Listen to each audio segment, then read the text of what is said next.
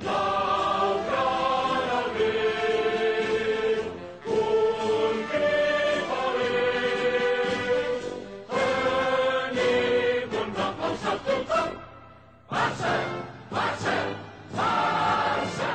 Buenos dias, du har trykket play på endnu et afsnit af Det Kulde Hjørne, podcasten om FC Barcelona.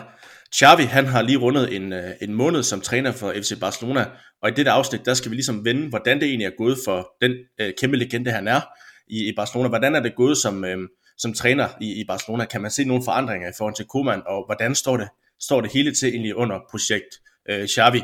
Til at hjælpe mig med den her snak, der har jeg fået fornemt øh, selskab øh, af en mand, der, der har den spanske liga og også Barcelona under huden. Øh, de fleste lytter vil nok kende hans stemme. Han kommenterer nemlig spansk fodbold og arbejder med til daglig. Det er nemlig dig, øh, Martin Gottschalk. Velkommen til. Ja, tusind tak. Jeg har glædet mig meget, så det er en fornøjelse. Øh, og Martin, som jeg sagde lige her i introen, så de fleste vil jo nok kende din, øh, din stemme fra netop øh, kampe med Barcelona. Du kommenterede Barcelona så sent som, som i går. Nu sidder vi her øh, søndag optager som i går. Øh, men, øh, men for dem, der måske øh, lige vil lidt, lidt, vide lidt mere om dig, kan du ikke lige øh, præsentere dig selv over for, for lytterne? Jo, det vil jeg gerne. Jeg, øh, jamen jeg er Fynbo. Jeg, øh, jeg kommer og øh, er opvokset i Tomrup på, på Vestfyn. Og så, øh, så tror jeg, som så mange andre, som øh, måske er havnet inde i, i sportsjournalistfaget, så, så prøvede jeg jo selv at blive, øh, blive landsholdsspiller en gang, og forsøgte mig op igennem øh, ungdomsårene, og måtte sande, at talentet ikke helt rakte til at skulle, øh, skulle spille fodbold på, øh, på højeste niveau, eller i hvert fald fodbold, så man får penge for det. Så, øh, så derfor så valgte jeg ligesom at, at se, hvordan kan jeg så komme, komme tæt på det, som jeg elsker allermest, og det er fodbolden. Så, så det var ligesom igennem journalistgærningen, at, at det kunne lade sig gøre. Så øh, jeg søgte ind på, på Danmarks Medie- og Journalisterskole, og kom ind der, og, øh, og var så heldig også senere hen at så få en, øh, en praktikplads på, øh, på TV2, hvor, øh, hvor jeg fik lov at arbejde med sporten der. Så øh, de valgte så i en eller anden vildelse og, og ansætte mig efter, efter praktikperioden, så så det var mega fedt at få lov til at kunne, kunne arbejde med, med sporten dengang. Dengang havde TV2 ikke sådan alle de her fede fodboldrettigheder, vi har nu, men, øh, men der er også sket sindssygt meget på, på den front, og så har jeg ligesom kunne, kunne ligesom klynge mig fast til, til fodbolden, og, og det er bare et kæmpe privilegie og en, øh, en stor drøm. Det er det helt sikkert, jeg tror, at mange, inklusive mig selv, også, også sidder med den drøm. Jeg er jo også så heldig, at jeg, jeg selv er i samme fag, og forhåbentlig også en dag lander øh, det sted, hvor du landede. Øh, det må vi jo se på, men, men øh, kan du ikke lige fortælle lidt om, hvordan det egentlig kom i stand, at du sådan endte med at blive øh, kommentator på, på spansk fodbold, fordi da, da TV2 i sin tid blev lanceret det, der hen man jo erfarne, øh, øh, altså sådan en som Morten Klindvad ind et, som, som har kommenteret spansk fodbold i mange år, men alligevel er det dig, der sidder og, og kommenterer Barcelona øh, i går, altså en forhold, et, no offense til dig, men måske en et forhold mere ukendt i forhold til, til Morten Klindvad, ikke? Altså hvordan, øh, hvordan kom det i stand? Ja, altså øh, man kan sige, øh, jeg har været kommentator i mange år, øh, som jeg sagde, det, det med, at TV2 ikke havde fodboldrettighederne i begyndelsen, gjorde jo også, at, at jeg måtte ligesom øh, give mig i kast med mange andre ting, fordi jeg havde også en drøm om at, at blive kommentator, så, så jeg, har, jeg har kommenteret sindssygt mange forskellige sportsgrene. Alt fra øh, triathlon, orienteringsløb, atletik, øh, al, alpin skiløb og, og tennis og, og langrend og sådan nogle ting, så jeg har, jeg har været rundt sådan hele paletten, øh, men har altid haft sådan et, et, et, en, en kæmpe kærlighed til fodbolden, så den har hele tiden været sådan på den bane, hvor jeg kunne ligesom øh, kunne, øh, kunne finde ind på, fordi TV2 har sådan sideløbende med alle de der andre sportsgrene, jeg har nævnt, haft små fodboldrettigheder. Så jeg har kommenteret øh, VM i, i kvindefodbold, jeg har kommenteret æresdivisionen, og så har jeg hele tiden holdt fast i det, og så da, da TV2 fik øh, rettighederne til, til La Liga, så, øh, så var jeg faktisk den eneste, der kommenterede fodbold på TV2 på det tidspunkt, i hvert fald stort set. Og så, øh, så fik jeg lov til også at beskæftige mig med det, og så handler det bare om at, ja, ligesom øh, forfølge det spor ikke, fordi øh, det var jo en, øh, altså det har hele tiden været det, jeg allerhelst har ville, så jeg har bare lagt alle mine, mine vågne, nærmest ikke vågne timer i at skulle, øh, skulle forberede mig og dygtiggøre mig inden for, for det fag, og så har jeg heldigvis nogle, nogle ekstremt dygtige kolleger, sparringspartnere, der ligesom har kunne hjælpe mig på vej, øh, ligesom til at kunne give mig noget sparring i kommentatorfaget. Øh, Flemming Toff, som jo er, er stoppet som kommentator, han kigger jo gerne en, en kommentering igennem, og ligesom siger, okay, øh, jeg synes, øh, det her det fungerede, du skal måske kigge på det her, og, og sådan kan man sådan hele tiden prøve at, at arbejde med sig selv og med sin, med sin kommentatorgærning, og der, øh, der har jeg virkelig fået, fået god støtte undervejs, så selvom jeg sådan er, jeg stadigvæk ny i faget, betragter jeg mig selv, ikke? Så, så har jeg allerede, synes jeg, lært mange ting fra, øh, fra mange dygtige mennesker. Øh, interessant at, at høre om, og jeg synes også, du gør det, du gør det rigtig godt. Øh, det, det, det, det var ikke ment som nogen øh, kritik i starten, det var bare mere, øh, mere sådan, at, at, at Glendvad er jo en, en gavet øh, herre inden for, for, for Liga, ikke? Så man, man kunne godt sidde og være sådan lidt, okay, hvem er, hvem er ham Martin nu, der, der kommenterer, og så videre, men du har jo gjort det godt, og, og jeg tror, dit, dit navn er blevet mere anerkendt inden for den spanske fodbold i, i hvert fald, men skal vi ikke lige også øh, tage, tage hul på snakken om, omkring uh, spansk fodbold? Hvordan er dit forhold til, øh, nu, nu har det er Barcelona, så, så i stedet for at snakke om spansk fodbold generelt, så vil jeg spørge dig, hvordan er dit, dit forhold til, til FC Barcelona? Jeg ved, man skal være forholdsvis neutral som, som journalist og kommentator, men, men hvordan er dit forhold til, til FC Barcelona? Jamen, jeg vil sige, at jeg har øh, en, en, en kæmpe fascination, nok det ord, jeg vil bruge om, om FC Barcelona. Og det, øh, det stammer sådan set egentlig tilbage fra barnsben. Øh, både i forhold til det der med, at man har været sådan helt øh, barnligt fascineret af at se Barcelona spille øh, ja, for mange år siden, dengang Ronaldinho og, og de andre brasilianere, de øh, ligesom betagede fodboldverdenen med deres præstationer. Altså, at de sådan, stærkeste minder også, også tilbage fra Rivaldo og, og dengang, øh, ja, den, den gamle Ronaldo spillede der. Men, men jeg vil sige, det har altid på en eller anden måde fulgt mit liv, øh, FC Barcelona. Jeg, jeg kan huske i, i 3.G, da man skulle skrive sin, sin store 3.G-opgave på gymnasiet, der, øh, der skrev jeg om, øh, om FC Barcelona. Sådan, jeg havde et emne, der hed nationalisme og, og fodboldkultur, fordi jeg også bare synes, det var sindssygt interessant at se, hvad det var for en plads Barcelona som, som klub, som institution, havde i forbindelse med, øh, med, med resten af samfundet, og den historik, der har været i forhold til ja, den spanske borgerkrig, og hvordan Barcelona har været talerør for rigtig mange katalaner, og den sådan, kæmpe plads, den egentlig har i, i mange katalaners bevidsthed, og, og den betydning, den har haft op igennem historien. Så, så jeg synes, ja, Barcelona har været spændende. Jeg synes også bare, historikken omkring klubben har været ret unik i forhold til noget af det, man ser rundt omkring i, i fodbold-Europa. Så, så det synes jeg har været sindssygt spændende. Og så har jeg også øh, ja, gennem mit, mit studie på, øh, på journalisterskolen øh, haft muligheden for at tage på udveksling. Boet øh, et halvt år nede i, i Barcelona tilbage i, ja hvad var det? Det var efteråret øh, 2014.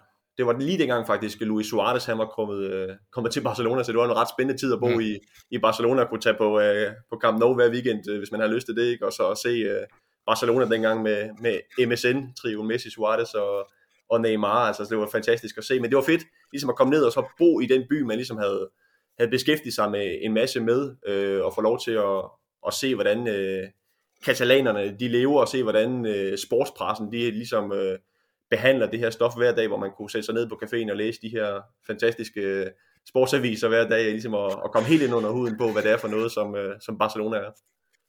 Så må man også kunne grave i, hvad, hvad der egentlig er, er lidt for meget, og hvad, hvad det egentlig er. Altså, den spanske presse er jo kendt for nogle gange at have nogle, nogle lidt for, for, for, for skruet syn på, på, på deres fodbold, og måske for, for mange rygter. Det er i hvert fald, synes jeg i hvert fald nogle gange, når man, når man, når man åbner sport, og så står der Barcelonas øh, økonomi er, er i ruiner den ene dag, og den anden dag, så står der, at, at nu er man tæt på at hente Arnel Håland. Altså, det er jo lidt øh, en, konflikt, øh, en konfliktfyldt presse, må man sige, men øh, spændende historie. Jeg har selv boet i Spanien et halvt år, godt nok ikke i, i Barcelona, men øh, i Santiago de Compostela, og der, der benyttede jeg mig muligheden af at, at rejse til Barcelona så tit jeg kunne, netop for, for at se Barcelona, men også for at opleve den, den katalanske kultur. Altså, Barcelona er bare en, en anderledes by i, i Spanien, fordi den, altså så, selvfølgelig er man katalaner, men det er nok også den by i, i Spanien, hvor de snakker bedst, bedst engelsk. Nu, nu er jeg så heldig, at, at jeg kan lidt spansk, ikke? Men, øh, men, øh, men, men, men ja, det er bare en, en altså udover at de har et godt fodboldhold, øh, så er det også bare en fantastisk smuk by, Barcelona. Så altid en anbefaling at tage til Barcelona, både for at se fodbold, men også for at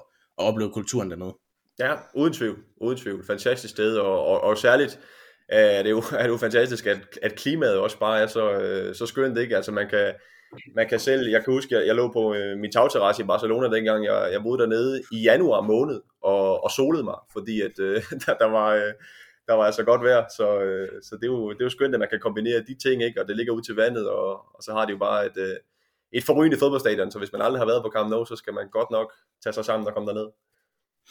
Jeg tog, øh, da jeg boede i Spanien, så tog jeg min kæreste med derned, og hun er ikke, hun er ikke særlig fodboldinteresseret. Øh, øh, og så sagde jeg, nu er vi i Barcelona, vi skal ind og se fodbold. Jeg ved godt, du ikke interesseret i fodbold, men se stadion. Og hun var også sådan, altså fuldstændig blown away omkring atmosfæren omkring stadion og så videre. Så det er også bare, altså, det er også bare en, en kulturinstitution i sig selv at se kamp nu. Og selv både, både øh, på en kampdag, men også bare komme ind på en rundvisning, fordi det simpelthen er så ja, majestætisk, i, som det står der i, i Barcelona, lige pludselig popper op, og man kommer op af metroen og kan, kan ikke se, lige pludselig kommer der, ligger der bare et kæmpe stadion. Ikke? Altså, det er fantastisk. Ingen tvivl, det, øh, det må man sige, og jeg, jeg vil sige, øh, hvis man også har muligheden for ligesom at se nogle af de store kampe, ikke? Altså, så, så får man lige det ekstra, fordi det, det er fantastisk. Nu er man bare gå ind på et tom stadion og tage den der tur op ad trapperne, og så lige, lige få lov til at, at, at få det første syn af det, af det stadion. Det er, jo, det er jo mægtigt. Altså, man bliver jo man bliver overvældet på mange måder. Og så det der med, når man så får lov til at komme, øh, komme ind og se en kamp, hvor der, er, hvor der er fuld hus, og hvor der er rigtig tryk på. Altså, jeg er heldig ind at se nogle, nogle forskellige kampe med Barcelona, der har mødt Atletic Klub, der er altid nogle, nogle noget særligt, når de skal møde sådan de, de baskiske rivaler der, hvor, hvor man godt ved, der også er regionale følelser fra, fra Baskerlandet. Øh, det har været enormt fedt at se. Jeg har set øh, jo El Clasico med Barcelona og Real Madrid, hvor der, der, er jo, der, er jo, der er jo ikke det der, den der sådan, øh, kultur i Barcelona med, eller i, i Spanien med, at man, man kommer som udebanefans og skal ned og se øh, de andre hold. Men, men man kan godt mærke, når, øh, når Barcelona spiller et Clasico, at det betyder bare noget, noget helt ekstremt. Så, så tilskuerne er bare tændt på en anden måde, end hvis de skulle møde Sevilla eksempelvis. Så, så det, det er fedt at mærke den der energi, der kan være, når et stadion med, ja, med 100.000 tilskuere bare øh, blæser igennem. Helt, helt sikkert. Nu har vi allerede snakket øh, ja, 10 minutter bare intro, og, og du, man kan høre, øh, det håber jeg også, studerende kan høre, at du er mere end kompetent omkring den, den senere snak, vi skal have, men bare lige sådan rent arbejdsøjme, man kan sige, at, at at øh, hvad hedder det, I køber rettighederne, er det, er det fra 19, 1920 sæson i, i, i, på TV2, ikke? Og så, øh, jeg kan huske, I nåede at sende fra en øh, klassiko, og så lukkede landet og, og verden jo ned med, med corona. Altså, hvordan ser det egentlig ud sådan med, øh, med det? Fordi jeg, jeg kunne se, I lavede også den sidste, seneste klassiko øh, live nede for kamp nu, mener jeg, men I har jo ikke rejst så meget til Spanien. Altså, har du, har du haft mulighed, ud over det her klassiko, for at rejse ned til Spanien og, og kommentere fodbold, eller har det været mest hjemmefra? Ja, altså øh, forbandet pandemi, det, må jo, det tror jeg, vi alle sammen er enige om. Det, det har jo gjort mange ting. Altså, vi har, vi har haft ambitioner på TV2 om at skulle kommentere rigtig mange kampe, men, men rigtig meget af det er strandet i, i restriktioner og, og forholdsregler, og man vil gå med livrammer og seler. Så vi har prioriteret klassikurs, men det har også været en udfordring på grund af alle de coronarestriktioner, der har været med, med test og certifikater og øh, bøvlet adgang på stadion og så videre. Ikke? Så, så der har vi gjort noget ekstra ud af det, men så, så de, de andre sådan, tanker, vi har haft omkring at skulle kommentere mange af de andre opgør, store opgør i La Liga fra stadion, dem har vi måttet parkere lidt for nu. Men jeg ved, at, at det er noget, som der skal arbejdes i og gøre noget, gøres noget mere af her i, i fremtiden. Men øh, desværre har det været stort set øh, umuligt, især da, da coronapandemien rigtig havde fat i, også i Sydeuropa, der var det, der var det umuligt at komme derned, så så der har vi også haft nogle klassikos, vi har været nødsat til at kommentere hjemmefra, blandt andet ja, det obskure klassiko, der var på øh, Estadio Alfredo Di Stefano på Real Madrids træningsanlæg. Altså det måtte vi også kommentere hjemmefra, selvom vi jo, vi jo også havde lyst til at komme ned på stadion, men, men det var simpelthen ikke en, en mulighed, og det havde ikke været forsvarligt, øh, synes TV2 og, og os, der, der gjorde det, at tage ned i, i den tid, og skulle tage de risici, der var i forhold til at skulle øh, bringe smitten videre, og, og hvad vi ellers har. Ikke? Så, så desværre, øh, det er ikke blevet til, til alle de udbaneture, man, øh, eller alle de, hvad skal man sige, kommentatorture på stadion, som, øh, som jeg jo også personligt havde øh, set meget frem til og haft lyst til. Øhm, men forhåbentlig, så kan vi da få styr på det covid-pis, tillader jeg mig at kalde det, ikke? og så, så kan vi få lov til at, at komme afsted.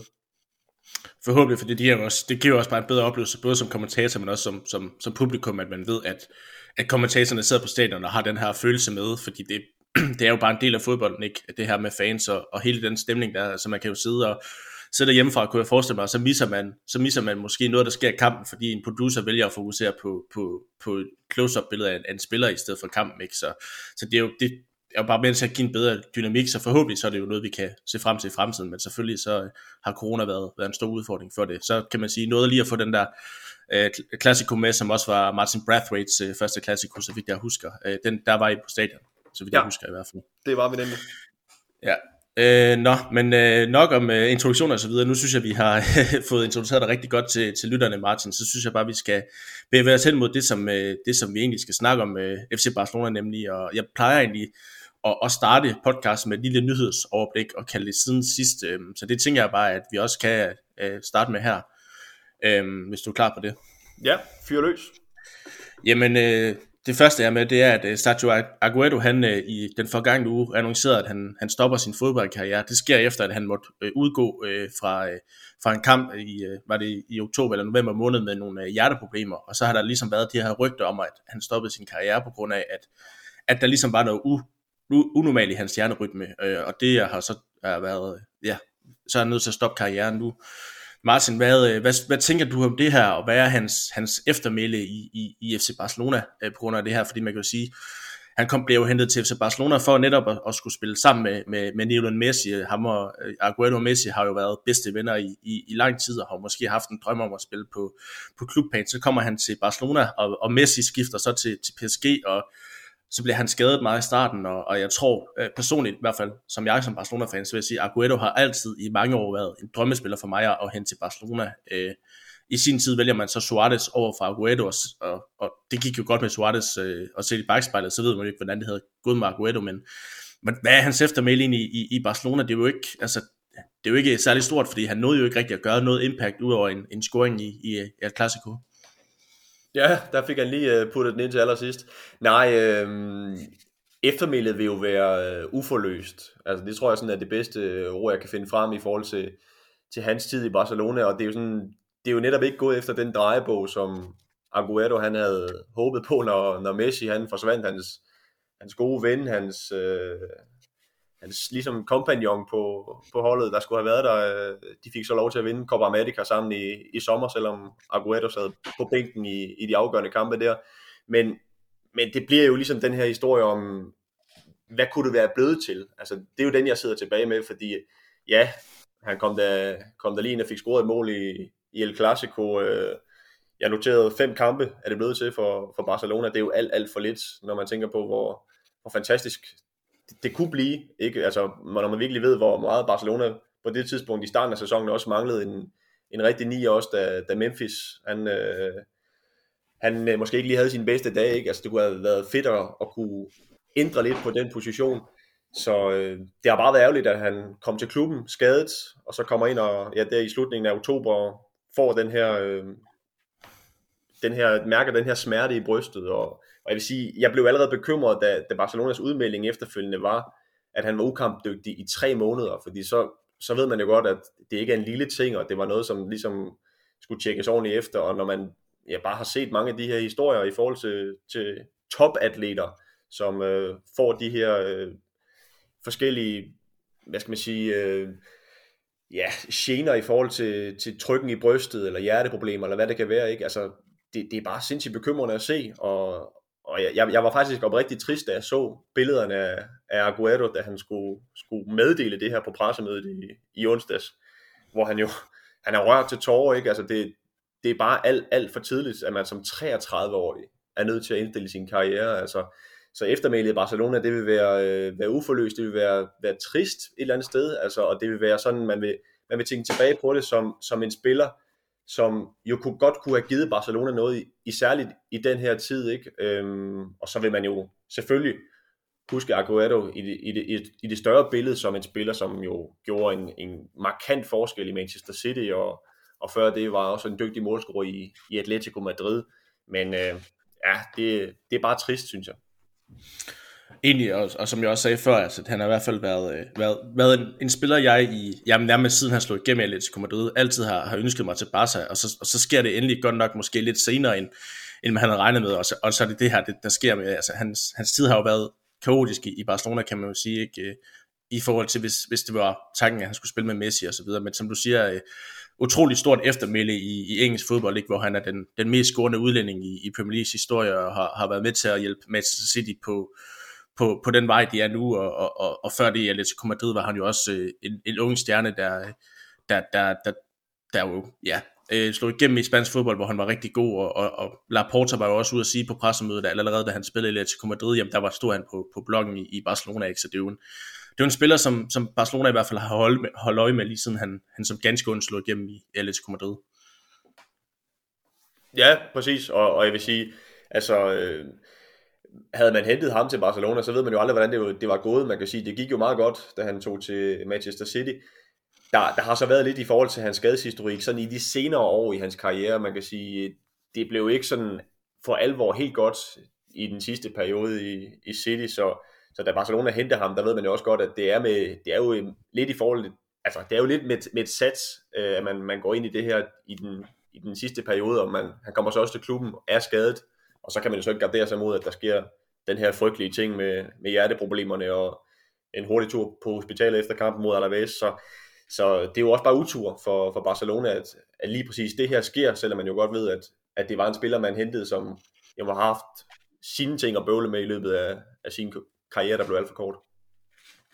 Det er det i hvert fald, og, og der var jo også at det der med at sige, at han vil altid have, have en have en plads i, i Barcelona, så det kan, om han får en rolle i, i klubben, eller hvad, hvad han gør, det må vi jo se på. Men i hvert fald, så, øh, så blev det ikke til, som, som Aguero, eller som vi fans af FC Barcelona havde håbet på med ham, men øh, der er jo ikke noget at gøre ved, hvis, øh, hvis, øh, hvis hjertet ikke kan holde til det, så, øh, så er det jo bedre at tænke på, på sin fysiske tilstand, end, end, end at fortsætte øh, en fodboldkarriere. En anden nyhed, jeg også har med, det er om øh, den franske øh, fløjspiller Ousmane Dembélé, der jo her til sommer øh, står uden kontrakt, øh, Øh, han har endnu ikke forlænget øh, kontrakten med, med FC Barcelona, selvom øh, både Xavi og, og Juan Laporta har øh, givet udtryk for, at de gerne vil forlænge med, med, med Dembélé. I går synes jeg, han spiller øh, en rigtig god første halvleg og viser glemt af, hvad, øh, hvad han kan, men, men, men som det er med Dembélé, så, så, så kommer det i perioder, og han, han har været meget skadet i sin tid i FC Barcelona, og, og det, det er som om, der stadigvæk er det her uforløste potentiale hvad, hvad tror du, der, der kommer til at ske med, med ham? Kommer han til at forlænge sin, sin kontrakt med FC Barcelona, og er, er han en vigtig brik i den her Xavi, øh, det her Xavi-projekt? Øh, tror du det? Ja, altså, øh, der var, det var meget markant jo, det tror jeg mange øh, lagde mærke til, den her udtalelse, Xavi kom til Barcelona med, hvor han jo øh, nærmest med det samme fik sagt, at, at Dembélé, han kan blive øh, den bedste i verden på sin position. Altså så, så har man ligesom trådt ind ad døren og har sagt, måske den, den største ting, du kan sige til en spiller, inden du nærmest overhovedet er gået, er gået i gang, og hvor Dembélé i øvrigt også var, var skadet på det tidspunkt, ikke? som han jo har været alt for meget, som du også siger. Øhm, så på den måde, der kan Xavi måske godt se en fremtid i det. Der kan også godt være noget politisk i forhold til, at kontrakten jo ikke er blevet forlænget endnu, så øh, et lille pres, han måske også forsøger at lægge ned over klubben, over Dembélé. Jeg, jeg noterede mig, at, øh, at der i går i forbindelse med Barcelonas kamp mod Elche, var en udtalelse fra øh, Barcelonas fodbolddirektør Matteo Alemani, som sådan prøvede at, at komme lidt ind på den her snak omkring øh, Dembélé, hvor han blev øh, interviewet til Barcelonas egen tv-kanal. Og der, der siger han jo faktisk, at han regner med, at der kommer en afklaring inden året er om, og det, det er de jo også nødt til, fordi at, ja, der, der er under to uger til, at Dembélé kan frit forhandle med andre klubber. Men han, han fortæller, at de er sådan i et, i et afgørende øjeblik i forhold til, ja, til, til forhandlingen, og at det Belé, han gerne vil forlænge kontrakten, og at sådan, den der fornyelse, den, den, er, den er realistisk. Så hvis man skal tro det, ja, så kan det jo godt ende med en, med en forlængelse. Det eneste er jo bare, jeg kan godt være lidt sådan på Barcelonas vegne bekymret for, at det er trukket så langt ud, at vi står nu her, nu øh, i dag, når vi optager det den 19. december, altså under to uger til, at en spiller, som man i sommeren 2017 hentede som den dyreste på det tidspunkt, den dyreste spiller i Barcelona, at han ville kunne gå gratis. Altså det vil være sådan en, en tabersag, en, en rigtig dårlig sag for Barcelona, med tanke på de penge, man også ville kunne have fået for ham, hvis man nu havde, havde solgt ham. Jeg ved godt, at hans pris jo ikke er den samme, som hvis han havde præsteret helt i top, men der er jo stadigvæk den der, det der potentiale, man jo altid snakker om. Så på den kant, der kan jeg virkelig godt se nogle bekymrende ting i forhold til, at, at de nøler lidt, men det er jo det billet, der står med de gode kort han kan bare sige til Barcelona, jo jo, men prisen skal være lidt højere, lidt mere i løn. Han kan ligesom gå det ekstra, fordi Barcelona godt ved, at det er dem, der er presset i forhold til en forlængelse.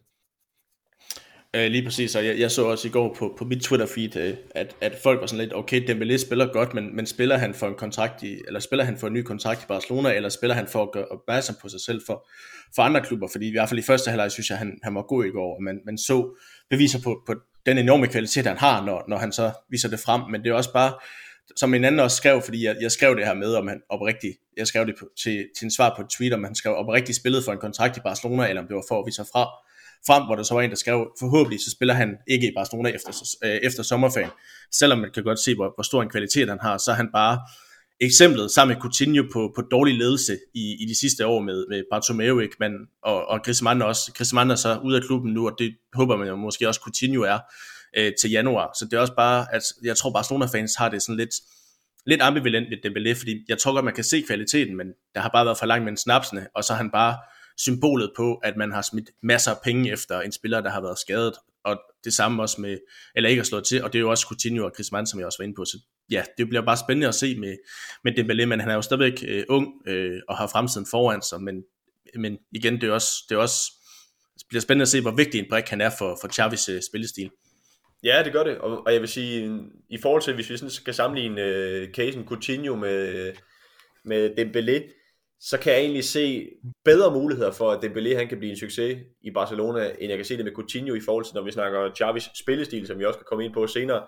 Men det med, at han kan få mulighederne for at stå bredt og komme ind fra, fra, fra den højre side, han ofte kommer til at kunne lægge på, og så udfordre og bruge sin fart, der kan jeg se mange gode muligheder, og jeg er meget enig i, i de betragtninger i forhold til, at han spillede en god første halvleg. Altså, det var nærmest som at se sådan nogle, øh, nogle små Messi-afleveringer, der blev leveret på det tidspunkt, altså øh, Jude Glar og, og hvem, øh, Frenkie de Jong og hvem der ellers modtog boldene i, i dybden, kunne godt have gjort mere ved de fine, fine bolde, der blev iscenesat fra Dembélé. Øhm, og man skal også huske, det er ham, der laver, øh, eller sparker hjørnesparket, da Barcelona scorer til 1-0, øh, Jude Glass åbningsmål. Det er også øh, Dembélé, som er med i opspillet til deres øh, mål i anden halvleg til, til 3-2. Han er med i målene, og han var altså også en, en ret god øh, iscenesætter i første halvleg, altså han viser nogle elementer i sit spil. Det store spørgsmål er jo bare, om de der glasben der, om de kan holde til at skulle spille mange kampe over længere tid, fordi at øh, det har vi jo bare gentagende gange set, at det er, det er ikke tilfældet med Dembélé. Og, og der har også været historier sådan lidt mere på rygteplan omkring hans professionalisme, altså at han ikke er, er dygtig nok til at tage vare på, på sin egen krop og så videre, ikke? Og, og hvis han ikke lærer at arbejde med det, hvis Xavi ikke kan få ham til at, ligesom at rette ind, så, øh, så er han jo ikke alle de mange millioner værd, som man, man gav for ham. Det er en, det er en sjov historie med det der med, med, med professionalisme. En, det er i hvert fald en historie, jeg har hørt øh, af Luna Christofi, der fortalte mig den en gang, jeg mødte hende i, på, på Camp Nou, at, øh, at dengang Barcelona henter øh, Neymar til klubben, øh, Neymar, som også er kendt for at være være en meget festaber og festtype, der frygtede man lidt, at der ville gå Ronaldinho ind, fordi Ronaldinho jo nærmest fik lov til at gøre, hvad han havde lyst til i, i Barcelonas bølge, da han, da han boede der. Og det kostede måske også karrieren i Barcelona til sidst. Øh, da man så henter Neymar til klubben, så sørger man med det, med det samme for at placere ham øh, i et hus ved siden af Messi, og så senere Suarez, for de to kan danne den her trio, og så sagde man så, har jeg hørt øh, Luna sige, at Messi, du sørger for, at Neymar tager sig sammen. Han må godt tage i byen og sådan noget. Han skal bare ikke komme sent hjem. Han skal ikke være fuld hjem, øh, komme fuld hjem. Han skal tage sig sammen og så videre. Og det, altså, nu, nu kan man så sammenligne lidt med Dembélé, ikke? Og du så, man kunne se, hvad, hvad Neymar fik ud af sin karriere i, i Barcelona, og, og nu har han måske ikke vist det på samme måde i, i, i PSG. Altså, om, om Dembélé også har, har haft en eller anden, der, eller ikke har haft en, der, der, der overvåger ham i Barcelona, det ved jeg ikke, men det er jo bare, bare man kan bare sige, at, at det havde måske været samme historie med, med Neymar, hvis, hvis ikke at, at at der var en Messi til at tage, tage hånd om ham. Det er i hvert fald en, øh, en sjov kontrast, kan man sige.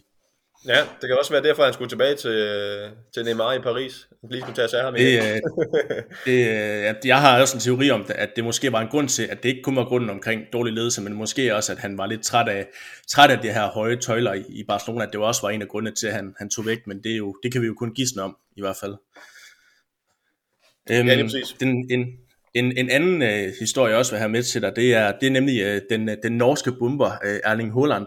Øhm, han har været rygtet til Barcelona lidt før. Øhm, der har været lidt stillstand i det, fordi vi alle sammen nok er jo bekendt med, med Barca's økonomi.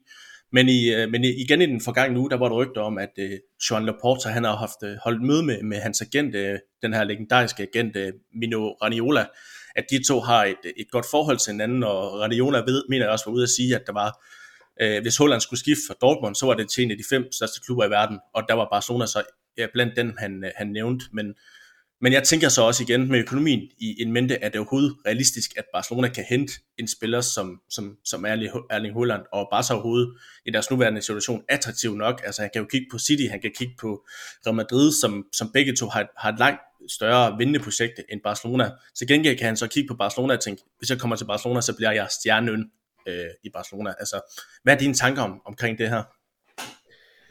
Min tanker er, at det vil være et fantastisk indkøb. Altså, det er jo en, øh, en rigtig afslutter. En, en mand, der jo virkelig kunne være, øh, være dygtig og have på 9. position for FC Barcelona. Så øh, hvis, de, hvis de havde den mulighed, så ville de, skulle de selvfølgelig gribe den, ikke? Men jeg tror, at jeg nok ligesom mange andre tillader mig at være rimelig skeptisk i forhold til, om det, om det rent faktisk vil kunne lade sig gøre. Altså, jeg, jeg synes, det ser tvivlsomt ud, når man jo ved, at Barcelona har en, en gæld på, øh, på 10 milliarder, og der ikke er økonomi til at kunne lave de der kæmpe transfers. Øh, det er i hvert fald det indtryk, man får, når man ser det i Barcelona, når man ikke engang kunne få lov at, at forlænge Messis kontrakt, selvom han har lyst til at, at gå ned i løn, og når man også ved, at der er en, en balance, der skal gå op i forhold til financial fair play, for det var også noget af det, som Matteo Alemani han fortalte om, øh, da han snakkede Dembélés kontrakt.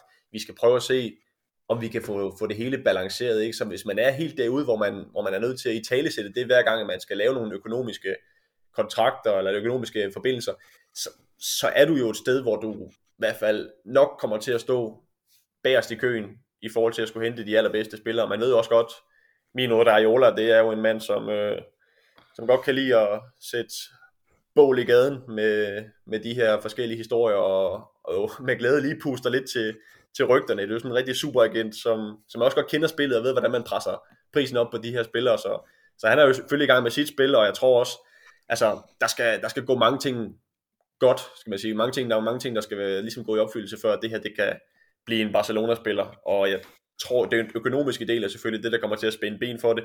Noget andet er selvfølgelig, at Borussia Dortmund er overhovedet villig til at, at, øh, at, at, slippe, at slippe afsted med ham. Michael Sorg, som er, som er sportsdirektøren i Dortmund, har jeg også set, øh, har udtalt, at, at altså, de vil gøre alt for, at han bliver. Ikke? Altså, han har jo stadigvæk en kontrakt til, til sommeren 2024, men der skulle så være noget i den kontrakt, der kan gøre, at han kan, han kan slippe ud før. Altså, han har fortalt om, at, at der er nogle visse betingelser, der kan gøre, at Holland han kan forlade øh, Dortmund før tid, og det er jo så nok en, en frikøbsklausul, hvor der er, hvor der jo er en, en åbning for de andre klubber, men, men det er bare, når, man, når man så bare kigger på, hvad er det for nogle andre klubber, Barcelona er op imod, det er, det er Real Madrid, det er, det er Manchester City, altså der ser jeg bare ikke Barcelona kunne øh, økonomisk hamle op med dem. Enig, og at nu, nu kom der så også det her øh, forslag fra FIFA i, i den forgangne uge om, at, om at de vil gøre noget på de her høje øh, agenthonorar, og det, er jo, det kan jo så hjælpe Barcelona i, i kampen om at, om, om at hente Erling Haaland, at man ikke skal betale de her øh, ja, uhyre høje summer, vi har set i, i agentbranchen, hvor agenterne har fået rigtig mange millioner for ligesom at, at hjælpe deres klienter videre, og det er jo, det er jo selvfølgelig en, en ting, der kan hjælpe øh, Barcelona i den, men, men igen, han, han skal sikkert have en, have en høj løn, og, og så kan så kan, så kan en som Dembélé jo kigge, kigge på, øh, for lige at tage den, okay, I er ikke villige til at, at sætte de ekstra, øh, måske nuller på min kontrakt, men jeg, når jeg læser øh, Barcelona-pressen, så er, så er I villige til at hente Erling Haaland, og måske tilbyde en højere løn. Altså, det kan jo også skabe en, en, en form for mismatch øh, i, i truppen, når, når vi ved, at der er nogle spillere, der er gået ned, ned i løn, ikke? At, at Barcelona så også øh, rygtes til, til Erling, øh, eller Erling Haaland rygtes til, til Barcelona, men øh, uden tvivl en, en dygtig mand at få til det sjove var også, at Javier Tebas jo så sagde, da, da nyheden kom ud, at han troede mere på, at øh, Erling Haaland spillede i Real Madrid end, øh, end Barcelona efter sommerferien. Og så sagde han, jeg tror, at Haaland spiller sammen med Mbappé i Real Madrid uh, efter sommerferien, fordi at han sagde, jamen Barca, Barca har bare ikke råd til at hente uh, Haaland. Så, det, uh, så, så jeg er enig med dig i, at, at, at Barca nok står bærest i køen blandt uh, de der klubber, han nævnte, de nævnte, men i fodboldens verden, så, så kan det gå hurtigt. Jeg mener også, at at der var rygter om, at Suarez han, han skulle til Real Madrid, og så lige pludselig så stod han i, i Barcelona i, i, i stedet for ikke, så det kan gå hurtigt jo, jo, i fodboldens verden lige pludselig.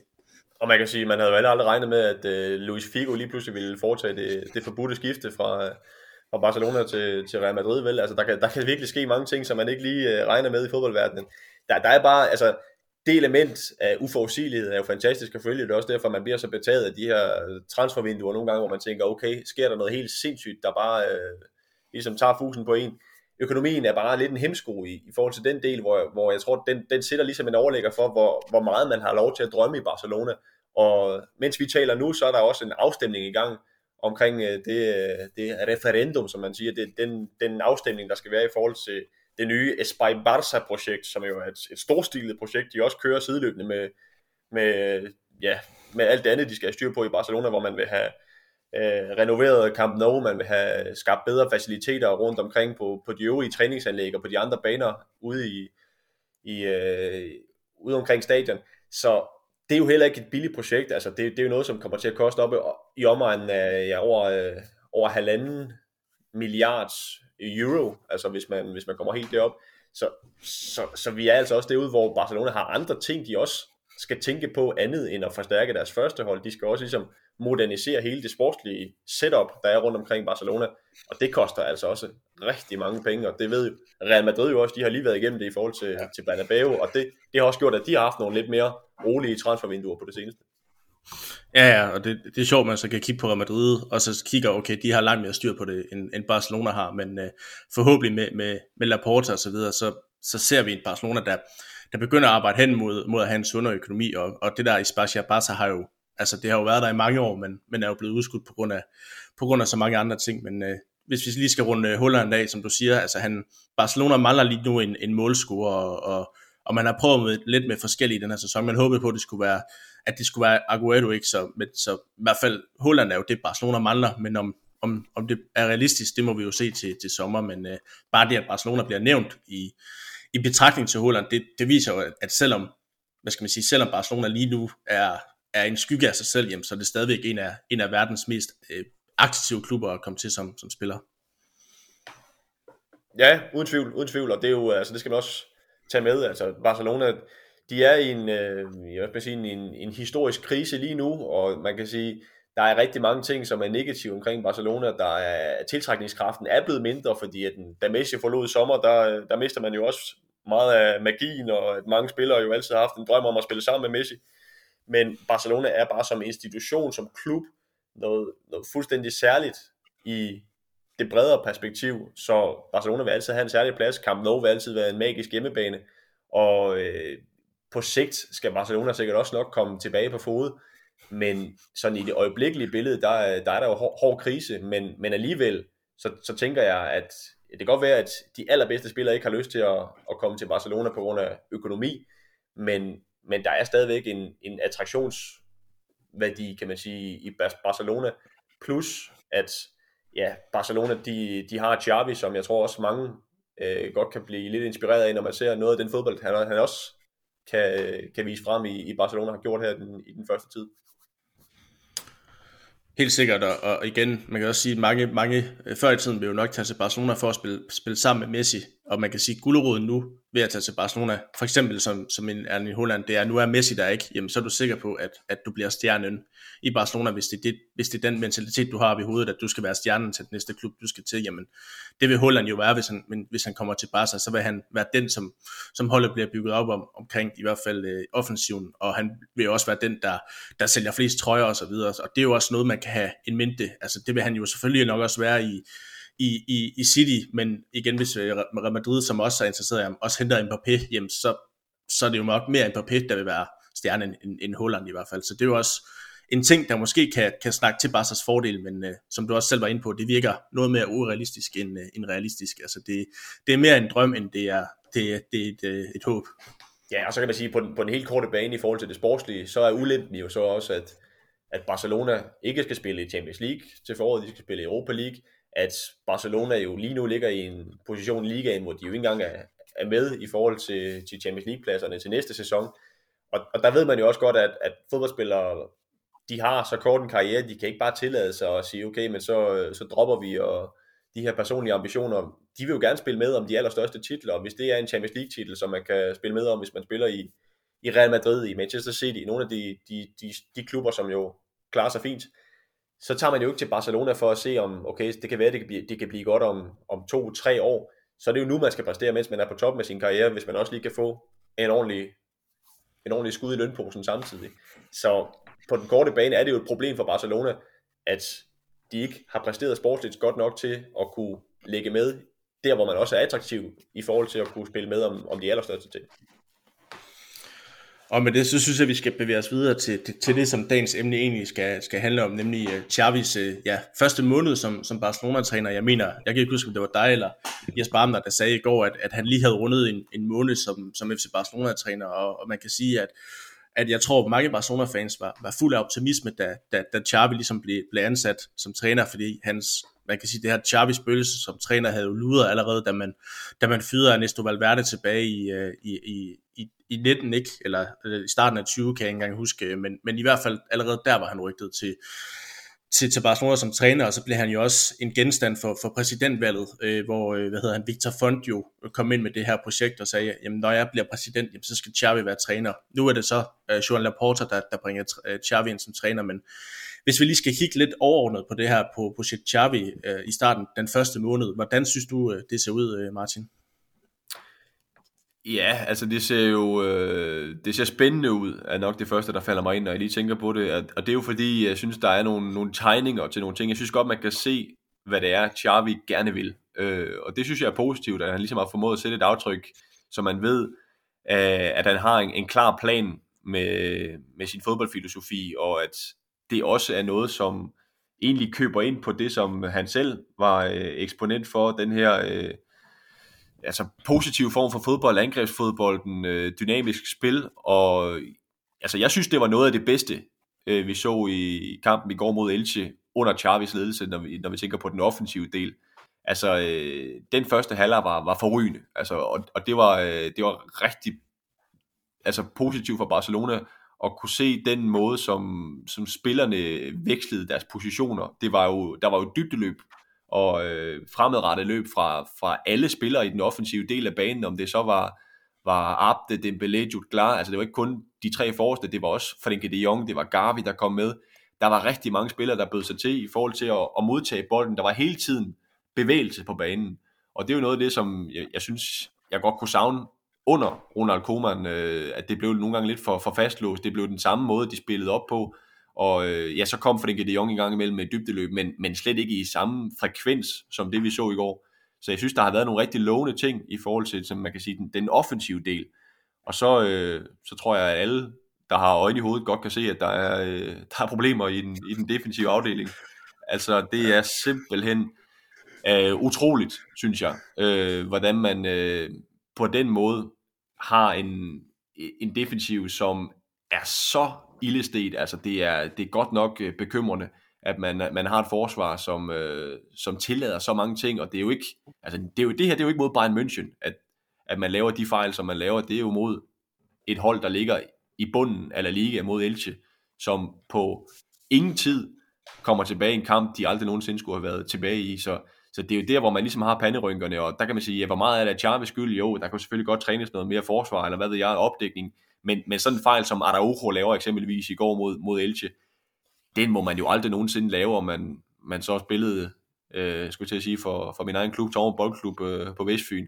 Altså, der vil du også få en skideball. Så, så øh, det der, det er jo bare, øh, det er utilgiveligt forsvarsspil, og det er jo noget af det, der som også trækker ned, når vi sådan evaluerer på, øh, på Jarvis første periode her i, i Barcelona. Øh, der har været for mange af de her svipser rent, rent defensivt. De har ikke haft evnen til at kontrollere en kamp til ende. De har ikke været dygtige nok til at, at holde modstanderne fra de store chancer. Der har været for mange individuelle personlige fejl. Og det er jo så det, hvor man ja, kan sige, der, der er der måske nogle, nogle opløftende ting, man kan, man kan kigge frem mod et, et januar transfervindue, hvor jeg vil sige, der bliver der, snak, der bliver snakket rigtig, rigtig meget om, øh, om offensive spillere. Jeg vil nok kigge på, hvordan man kunne forstærke forsvaret. Ja, enig. enig. Øh, altså, der er langt fra de dage, hvor man havde øh, Piol og, og, og Piquet i, i sit prime, der jo bare tog, tog fat, ikke? og så Busquets, der var den her oprydningsmand, og så kunne, så kunne øh, offensiven jo få lov til at lege. Altså, det var jo, altså, på det tidspunkt havde man måske i hvert fald i Piquet en af de bedste midterforsvar i verden, og så Piol, der jo nok er en af de bedste anfører, Barcelona har haft med sin, sin lederskikkelse og den måde, han var på. Altså, det, der er jo langt til, til de dage, men forhåbentlig så... Øh, jeg synes jo, Araujo har jo vist, øh, i hvert fald vist gode tegn i løbet af sin Barcelona-karriere, har vist sig som en, en forsvarsstyrmand. Han er jo stadigvæk ung, så selvfølgelig begår han fejl, men den der fejl i går, den er, som du selv siger, utilgivelig. Om det så er på... Ja, nu ved jeg ikke, at I spiller i, i tommerum, men øh, i hvert fald C4-niveau eller, eller, eller La Liga-niveau, jamen, så er det jo utilgiveligt at, at, at lave sådan en fejl der. Ja, jeg tror, de spiller Serie 2, så det, øh, det, det, okay. det, har, det har ikke været helt godt i den række. Nej, nej.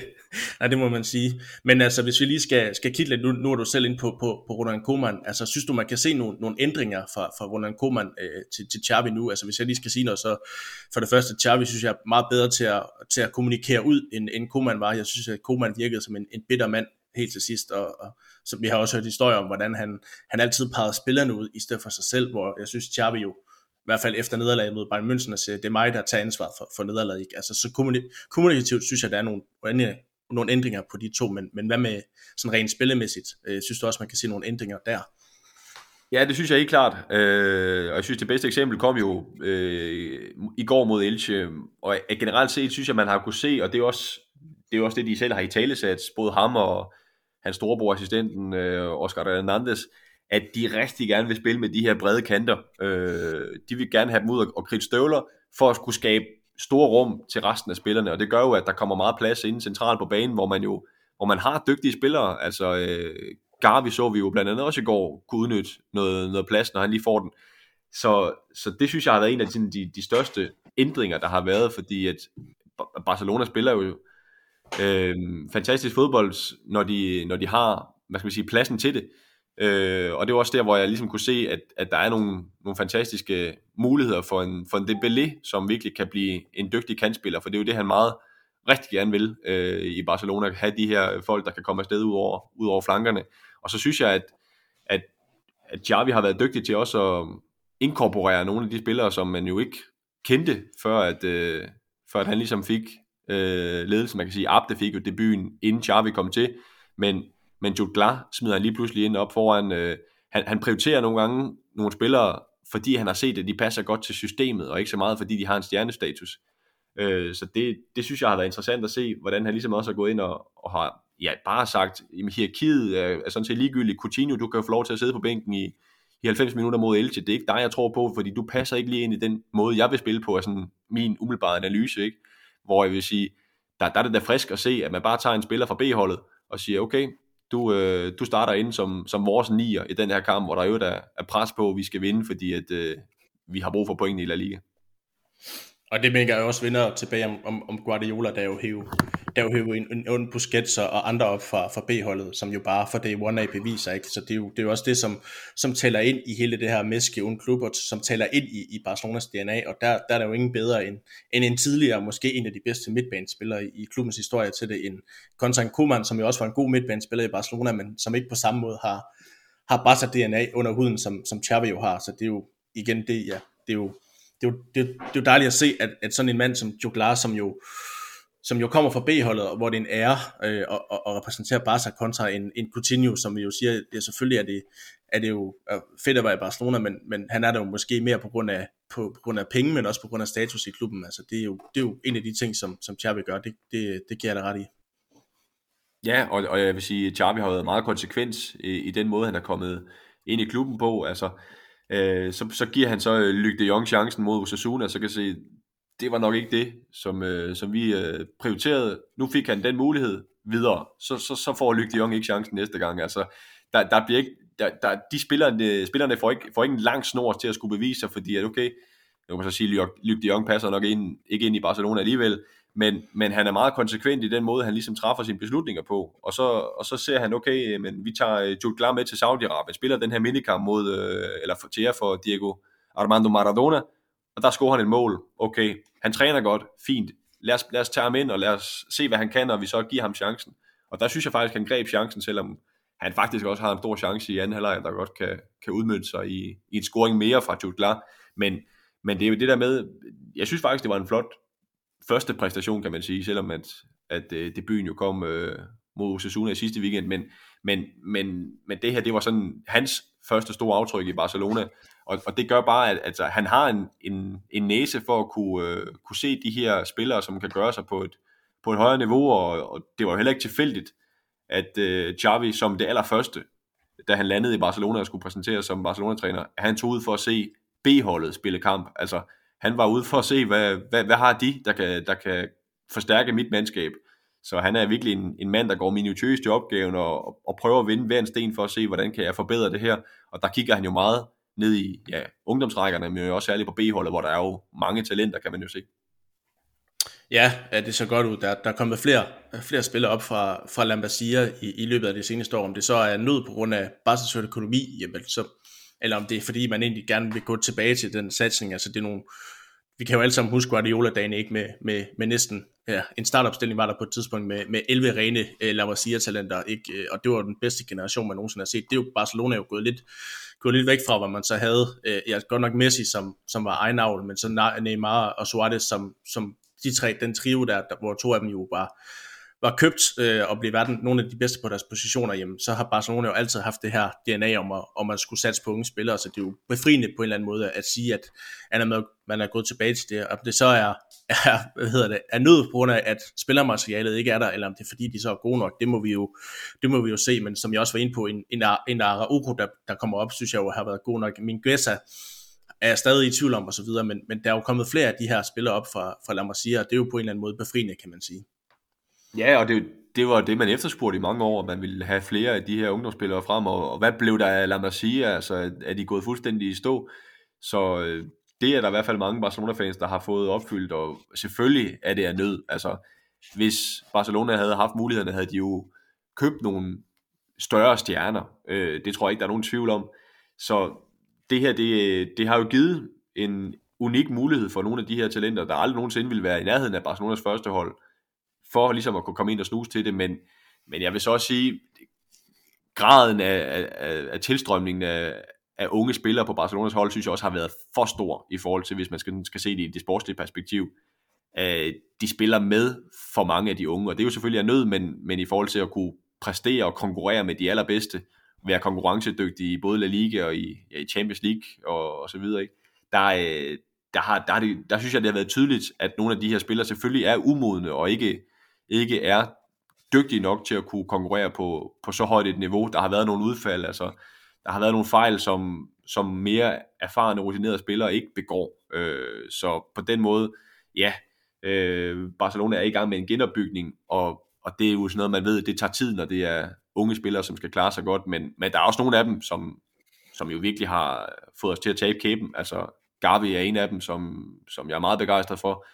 En anden er jo, er jo Pedri, som desværre har været ude med en skade i lang tid, ikke? Men, men man ved jo også godt, hvilket talent han besidder, og Fati kan vi også tage med i den hat, ikke? Altså, der er virkelig nogle af de spillere, som, som jeg vil sige, selvom man havde hentet de store stjerner, så havde de tre stadigvæk spillet for, øh, for Barcelonas førstehold. Jeg kan så godt være i tvivl, om nogle af de andre havde været øh, en del af førsteholdet.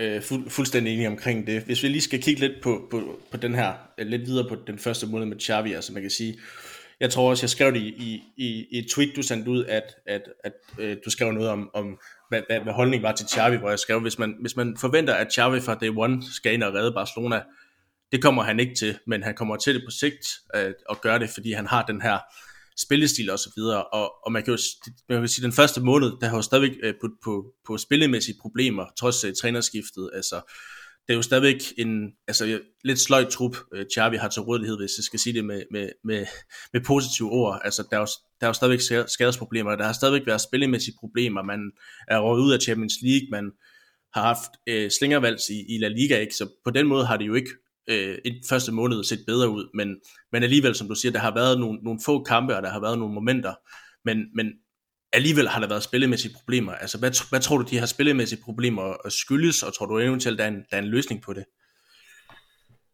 Jamen altså, det er som om, at de ikke har, de har ikke kunne holde kadencen over alle 90 minutter. Der har jo været gode momenter. Jeg, jeg husker også øh, Jarvis øh, debutkamp som træner mod Espanyol, øh, som de spiller. Undskyld, så øh, altså, det var også en, en rigtig god første halvleg, hvor man så, okay, det her, det er ekstremt lovende. Det, der spiller de øh, med god energi, og der kan selvfølgelig godt være noget i forhold til et, et trænerskifte, og den dynamik, der kan være, når man lige øh, har, øh, har skibet en anden træner ud af døren.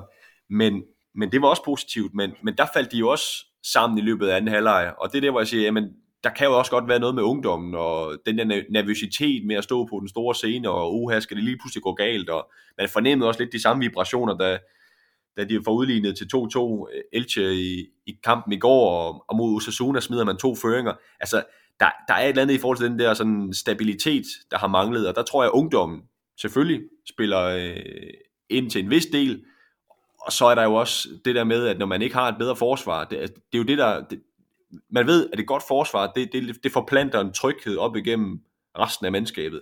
Og hvis man er lidt usikker på, hvordan de bagerste gør det, jamen så, så forplanter det sig også til resten af mandskabet. Så jeg tror, der har været sådan en, en dårlig energi i forhold til, at Barcelona har skulle score. De ved, de har skulle score mange mål, hvis de skal vinde deres kampe. Øh, de spiller ikke bare til 0. Øh, og og det, er jo, det er jo et problem, at, at man er nødt til det, øh, at skulle score ja, tre mål i en kamp for, for at kunne vinde den. Øh, så, øh, så selvfølgelig kan man rose meget af det offensive, men, men, men altså, meget af det defensive, det, det, synes jeg har været, det synes jeg har været et altoverskyggende problem i, i Chavez første tid.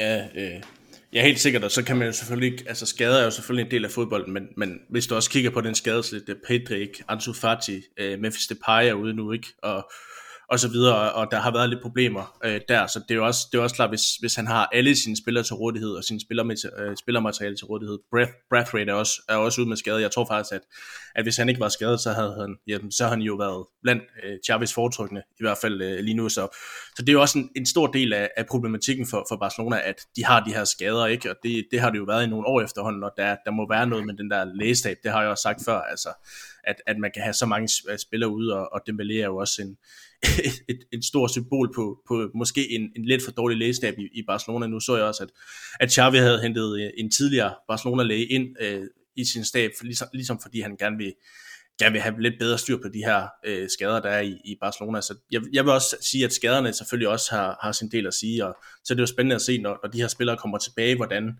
Xavis udtryk så er. Øh, så tror jeg, det kan blive, blive meget bedre i hvert fald. Ja, det er rigtigt. Altså, det skal man også huske på, at, at der har været meget, og og øh, altså det jeg bare hæfter mig ved i forhold til alle de skader, det er, at, at de fleste skader, det er faktisk altså i, på den offensive del af banen, hvor de jo egentlig har præsteret øh, ret fint i, i store perioder. Det, det, så mange skader til forsvaret har der jo heller ikke været. Nu var der så en karantæne til Piqué i går, som jo godt kan betyde en del, selvom jeg også synes, at Piqué har været udfordret i, i nogle kampe. Øh, men men øh, det, det er de offensive folk, der har manglet. Øh, og det er jo det, som de skal have bukt med på en eller anden måde, de her de mange skader, og du nævner rigtig nok, at der er blevet ændret i, i, den, i den sportslige sektor. Det var faktisk noget af det, som, som Chaffee gjorde meget ud af, som man jo faktisk var lidt chokeret over, at han, han byttede så mange folk ud i forhold til, til læger, i forhold til en fysioterapeut, han hentede ind fra deres, fra deres futsalafdeling, en som han, som han engang selv havde arbejdet sammen med. Altså, han, han kan jo godt se, at der er nogle ting, der skal ændres her, og så igen, altså, jeg synes, han, han er meget konsekvent. Altså, han er, han er lidt ligeglad med, om det måske er et upopulært valg, han tager, men han gør det alligevel, fordi han godt kan se, at der skal, der skal ændres på det. Øh, problemet er jo bare, at, øh, at nogle af de her spillere måske har en, en skadeshistorik, som jo gør, at, at, de, at de her skader, de opstår igen og igen og igen. Øh, så, øh, så jeg vil sige, jeg er spændt på at se, hvordan det her det kommer til at se ud om, om nogle måneder, når, når han så får formentlig nogle af de her friske folk tilbage igen. Hvad, hvad gør det ved, ved Barcelonas mandskab, og, og jeg er meget spændt på at se det transfervindue, der også kommer, fordi at, at øh, ja, der kan ske mange ting, og øh, et eller andet sted er, er Xavi jo i gang med lige nu sådan at, at bruge de, den sidste tid på at se, okay, hvad, hvad kan de helt unge spillere, fordi at, at til januar, så kan man jo måske begynde at, at hente nogle spillere ind, som, som Xavi jo virkelig har, har set sig varm på. Ja, nu har du allerede rummet op lidt for mit næste spørgsmål, nemlig om, om vi kommer til at se, se ændringer, ændringer i januar. Altså, vi, der, rygterne kører jo lidt på nogle forskellige spillere, ikke? Der, der, der snakker om en, en Edison Cavani på, på en leje, ikke? fordi man mangler, man mangler en, en, øh, en nier øh, i truppen. Der har også været snak om, om øh, hedder han Cabral i, i Basel. Ikke? Øhm, altså, tror du, vi kommer til at se nogle, nogle, nogle transfers i Barcelona i, i, her i januar transfervinduet? Jamen ja, altså man, man kan jo sige, Dani Alves er jo allerede en, en form for transfer, ikke? han bliver jo først spilleberettiget i, i det kommende år, så på den måde får man jo en, en forstærkning, lad os da håbe, for Barcelonas vedkommende, at det bliver det. Øhm, sandsynligvis kommer der også flere, det, det tror jeg egentlig på, og det er jo også ud fra den betragtning, at det synes jeg egentlig, Laporta han har lovet, at Barcelona de kommer til at få nogle forstærkninger. Jeg synes, der, der var en snak omkring, at der skulle være tre nye spillere, som Barcelona ville få tilført. Om, om Alves så er en del af det, det får vi jo så at se. Så, så Xavi får selvfølgelig nogle muligheder der, fordi at, at præsidenten jo også gerne vil til gode se sin nye træner og, og hente noget ind. Og så er det jo så igen den der snak om økonomi, hvor meget er muligt, hvad er muligt. Men jeg tror, der kommer til at ske noget, og det er jo også bare spændende at se, hvad det er for nogle veje Xavi han kigger, fordi at hvis man skal tro sådan rygtemøllen i Katalonien, ja, så er det jo i hvert fald kanterne, der bliver kigget meget på. Altså jeg har også set udover de navne, du nævner, øh, Ferran Torres og Dani Olmo, og altså nogle af de her kantspillere, som kan komme ind og, og gøre det godt, men, men det er egentlig ikke der, hvor jeg sådan umiddelbart ser Barcelona have de, de største udfordringer. Altså som jeg siger, jeg, jeg kigger på forsvaret, og så, så, så stiller jeg egentlig spørgsmålet, hvor, hvor er der en verdensklasse forsvarsspiller i Barcelonas nuværende trup? Altså jeg, hvis jeg skal svare, så tror jeg kun, jeg kan finde Jordi Alba, hvis jeg sådan skal kigge, og det er egentlig mest på grund af hans offensive egenskaber, det er ikke så meget på grund af det defensive. Hvis jeg sådan kigger på resten, ja, Piqué, han var god for noget tid siden. Altså, jeg, jeg, jeg synes, han har mistet noget niveau. Araujo kan jeg godt se noget talent i. Han mangler alligevel en del. Altså, Umtiti, det er jo bare en, en gåde, hvordan han, er, han har kunnet falde så meget han er, i, niveau, ikke? Ja, han har været på pension efter VM-triumfen. ja, det, det har han ikke, og så, og så, så du nævnte også tidligere øh, min gæster, ikke? Altså, og du har din tvivl omkring ham. Altså, ham har jeg faktisk ikke rigtig min tvivl om. Jeg synes ikke, han er Barcelona-spiller. Jeg synes ikke, han er, han er god nok til at spille for øh, Barcelonas første hold. Og det er fordi, at når han ikke er bedre på bolden, så er han ikke god nok i det offensive, og når han ikke er bedre til at forsvare, end jeg synes, han er, så, øh, så synes jeg ikke, han har sin berettigelse for, i, i forhold til at kunne spille for, for et mandskab, man jo regner med skal være med i, i toppen af både La Liga og også øh, Europa på sigt. Nej, det, det bliver helt sikkert spændende. Grunden til, at jeg ikke nævnt, øh, nu ved jeg også, at, at Ferdinand Torres og Daniel Olmo, det er helt sikkert det spiller, jeg, jeg sagde i Barcelona. Grunden til, at jeg ikke nævnte den, det var simpelthen fordi, jeg, jeg, jeg anser det for urealistisk med, med Barca's økonomien men det, at de skal hente dem, især hvis, hvis, hvis de også gerne vil have Holland til sommer. Det var egentlig mest derfor. Ja, så selvfølgelig så klapper jeg hænderne, hvis de kommer, fordi Ferdinand Torres øh, vil jeg allerede have til Barca, da han, da han var god i Valencia, ikke? Men, øh, men det var egentlig mest fordi, jeg så det lidt mere som, som urealistisk, og fordi jeg egentlig også er enig med dig, at, at jeg synes, øh, forsvaret skal forstærkes det der. Den største akillesæl er, og godt nok mangler de også en nier, men, øh, men hvis man kan få ham der en, en juglar eller en andre til at score målene, jamen så, så, så synes jeg egentlig, det er fint nok. Man scorer jo alligevel tre mål i går med, med, med fra midtbanen og fra angrebet, ikke? Så, så det, er jo ikke, det er jo ikke offensivt, at problemerne er. Det er jo, det er jo defensivt. Om, om hvad løsning så er, det må vi jo se på, men, øh, men det er jo ikke, man går jo ikke ud og henter en, ja, en, en, en Van Dijk i, i Liverpool. Det, det har de jo ikke råd til. Men øh, det bliver spændende at se i hvert fald, hvad der kommer til at ske i, i januar. Ja, det gør det. Og så, så, altså, så skal man også lige huske, at ja, der var nogle gode takter i går, men det var altså også mod Elche. Jeg så også, hvor store problemer Barcelona havde mod Bayern München, og det er jo selvfølgelig en helt anden skala. Men det er jo det der med, offensiven præsterede fint der, og de præsterede jo fint i første halvleg mod Espanyol, som jo også er en, en oprykker. Altså, når, når de så skal møde nogle af de bedste hold, når vi så skal se dem, når de skal spille på tirsdag på øh, Sanchez Pizjuan mod Sevilla, hvordan præsterer offensivt, så det er egentlig det, jeg er meget spændt på at se, fordi at mod de mindre hold, der skal man jo kunne forvente, at Barcelona, uagtet øh, hvem de egentlig spiller, øh, stiller i, i startopdelingen, at de producerer chancer, og de også skal score mål. Det er mere det der med, at de bliver nødt til også at have noget kvalitet. Altså der, der tror jeg ikke, at Jude Glar på den lange bane måske er løsningen som, som nieren. Der skal man jo have tilført noget andet, og, og øh, ja, det kan være urealistisk at få nogle, nogle offensive spillere som, som Ferran Torres eller, eller Dani Olmo, men trods alt mere realistisk end, end Holland.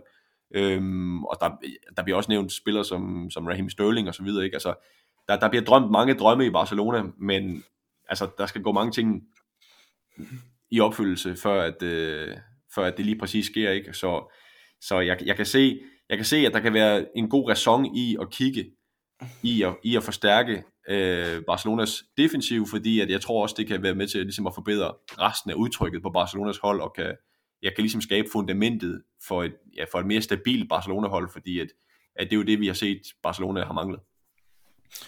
Dermed en opfordring sådan videre til Xavi og, og den sportslige ledelse i Barcelona, og måske kigge mere øh, defensiven end offensiven. Øh, en anden ting, jeg også lige hæftede med, hvad du sagde, det var, at det bliver spændende at se, når, når Xavi ligesom får, får lov til at arbejde med sin trup i løbet af januar, og får lov til at sætte sit præg. Altså, så kan man jo sige, se det bagspejlet, skulle man så ikke bare allerede have fyret Ronald Koeman i sommer, og så have ansat Xavi, så han havde den her fulde opstart. Det så vi også med, med Guardiola, at da han fik en fuld opstart, jamen, så tog han de her B-holdsspillere op, tog dem op og, og satte dem under sin, sin, øh, ja, sin ledelse og så videre, og, og, og det komponerede allerede fra starten af. Øh, altså, jeg ved godt, der er, der er noget økonomisk, men set det bagspejlet, så skulle man vel egentlig bare have, have fyret Ronald Koeman allerede i sommer. Ja, altså når man så kender udviklingen for, hvordan det, det er gået, så, så ville det da måske have været en oplagt løsning, men jeg vil sige, det er jo heller ikke nemt at skulle tage det første spadestik efter øh, Lionel Messi og åbne den æra, der har været der, så det har også været en svær opgave for Koeman. Øhm, fordelen har jo selvfølgelig været, at Xavi har haft noget mere tid til at arbejde med det. Jeg vil sige, fordelen for Xavi nu, er, at han er kommet ind, hvor, hvor man kan sige, forventningerne har været lidt lavere, end de ellers ville have været, hvis han var kommet i sommer, og de så havde indtaget en placering som nummer 4 eller 5, hvis de, han nu har gjort det lidt bedre end Koeman, eller 6 eller sådan noget, så har der jo allerede været pres på, på Xavi, hvor man har sagt, okay, øh, i sidste sæson lå vi altså kæmpe mere mesterskabet ind til, til det sidste. Øh, det endte vi i hvert fald med at gøre. Nu ligger vi kun nummer 4 eller nummer 5. Øh, så, så, så det, toppen af det pres er jo ligesom blevet, blevet fjernet for, for Xavi, når han sådan er kommet ind sådan i en sæson, hvor de har ligget øh, uden for top 6 i ligaen, og hvor Champions League allerede så svært ud. Det var sådan en bed, at man, man også endte med at kun at ryge i Europa League. Men, men jeg vil sige, det, det der realitetstjek, som jeg også har skrevet i, i en klumme tidligere, det tror jeg egentlig er, er til Jarvis fordel, at han får noget mere snor, end ja, eksempelvis Koeman øh, han fik, eller Kike Setien fik. Fordi det er jo ikke længere tilbage, end øh, du nævnte også Ernesto Valverde det tidligere, hvor, hvor han blev fyret i, i januar 2020. Og det var til trods for, at Barcelona lå på førstepladsen i La Liga, og var videre i Champions League, øh, og faktisk også havde vundet ligaen i, i to sæsoner forinden. Ikke? Øh, så, så, så man kan sige, den, den kæmpe forskel, der er, der er kommet der i forhold til, hvad, hvad man kræver af en træner, den tror jeg virkelig er en, er en fordel for Xavi, fordi man ved, hvor elendigt det står til, både økonomisk, øh, sportsligt, øh, med trup og så videre, at han får længere tid til at arbejde med det. Og der tror jeg ikke, at det er en ulempe for ham, at han er kommet ind i en sæson, hvor det allerede har set lidt svært ud, fordi det gør jo bare, at det ikke er en gratis sæson, han har nu, for selvfølgelig er det ikke det, men det gør, at, at skuffelsen over ikke at blive mester, lad os sige det, det bliver de ikke, den, den vil være mindre. Men kravet er der selvfølgelig stadigvæk i forhold til at skulle komme med i top 4, fordi at det er der alle pengene ligger, det er der at Champions League ligger til næste sæson. Så det, det pres, altså det skal han jo stadigvæk leve op til.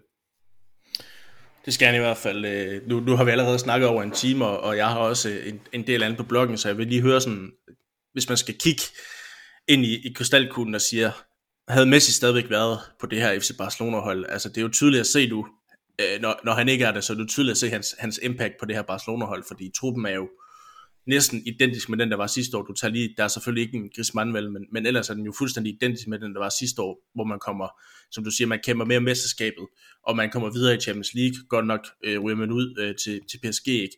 Altså, det er jo tydeligt at se, hvor meget han har båret Barcelona igennem så mange år, øh, også under Valverde, øh, Lionel Messi, altså, tror du, det havde set anderledes ud, hvis, hvis Messi var på holdet, altså havde man så stadigvæk øh, ligget øh, blandt de bedste i Spanien, fordi Messi er jo bare en mand, der garant for mål, og det er jo det Barcelona, udover defensive problemer selvfølgelig også mangler lige nu. De mangler måske sådan en, en talisman på nogle punkter.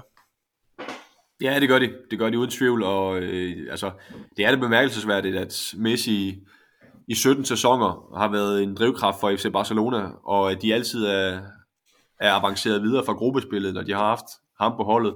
Og når så han ikke er på holdet, så gør de det ikke, øh, altså i forhold til Champions League.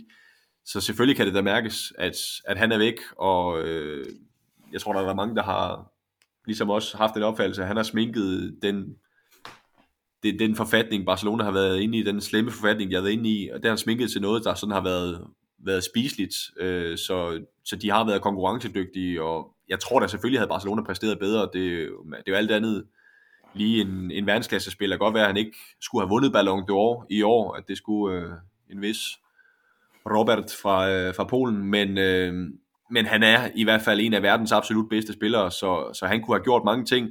Man kan så sige, havde han forhindret nogle ting i forhold til den ændring og den genopbygning, der har været, det er jo altid en, en diskussionssag. Jeg tror stadigvæk, at, at han havde kunne, kunne tilføre noget, noget, noget, noget værdi, både sådan, som, som man kan sige, den, den kulturbærer han er, den, den lynafleder han også er, i forhold til at kunne tage meget af presset, fra netop nogle af de unge spillere, eller fra nogle af de andre etablerede spillere, og så ved man jo bare, at, at han har stadig magien i støvlerne, og at han vil kunne afgøre sådan nogle kampe, som Barcelona jo øh, tørstede efter at kunne afgøre. Den hjemmekamp, de spiller mod Benfica, hvor de spiller 0-0, ikke? Altså, øh, det var det, der kunne have været den store ændring, og at Barcelona så havde, skulle spille 8. i, i Champions League, i stedet for øh, 16. i Europa League det er det. Nu, nu, nu vil jeg lidt med Messi, så kunne jeg godt lige tænke mig sådan, at kort at høre om, hvordan du og, og sådan hele TV2 øh, reagerede på nyheden om, om hans exit, for man kan sige, at Messi var jo om ikke andet en stor øh, kraft for La Liga og for spansk fodbold, og måske også for TV2 jo, som så har rettighederne på spansk fodbold, også et, et trækplaster på at sige, jamen hos os kan du hver weekend se øh, verdens bedste fodboldspiller måske nogensinde spille og slå sin folder ud for, for Barcelona, så på den måde kan man jo sige, at TV2 måske også mister lidt serværdi på, at, at Messi ikke er der længere. Altså, hvordan var jeres, jeres reaktion på det hele, både, både på nyheden, men også sådan rent kommercielt på, på, på værdien af La Liga?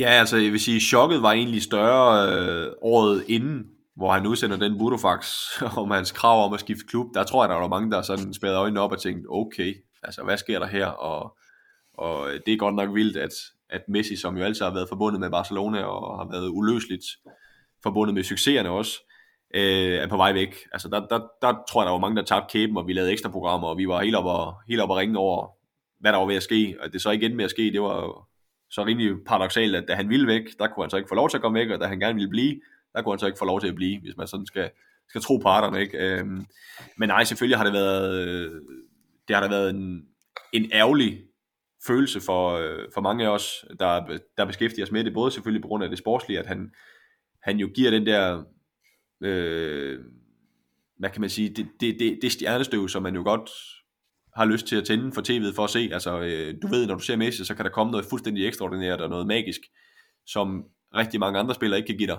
Øh, det har vi været ærgerlige over at miste, øh, og det har været ligaens største stjerne, det kan man jo ikke øh, andet end sige, når, når også Cristiano Ronaldo, han, øh, han smuttede for nogle sæsoner siden. Så, så den del, den, den, den savner vi da. Den, den del mangler vi, det tror jeg ikke, at vi lyver om.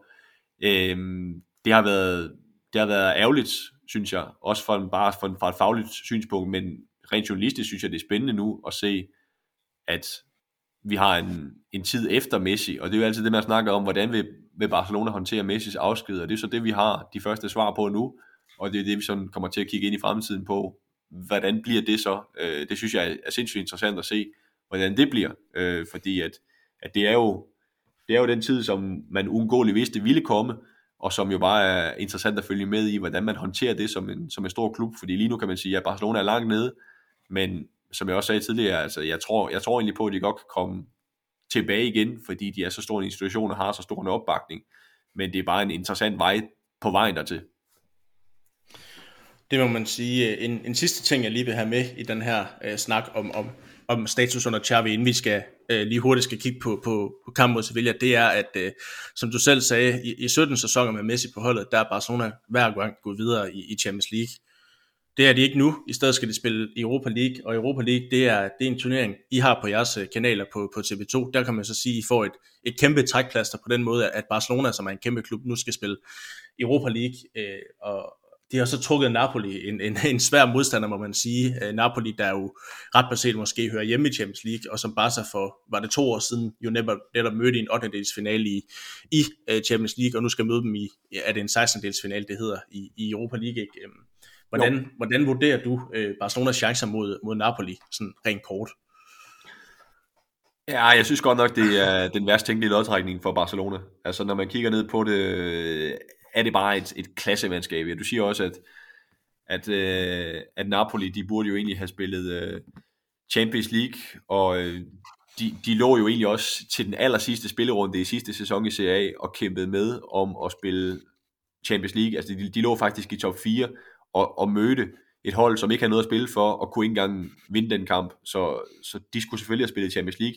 Endte så på femtepladsen i sidste sæson, og øh, ja, aktuelt, når vi kigger på øh, CA, så ligger de nummer 4 nu, øh, og er jo også et hold, der ligger i, i toppen der. De havde en, en forrygende sæsonstart, Napoli. Altså, de, var, de blæste derud af, de vandt øh, de første mange, mange runder, øh, og var ubesejret indtil, indtil de møder Inter øh, i, i sidste måned.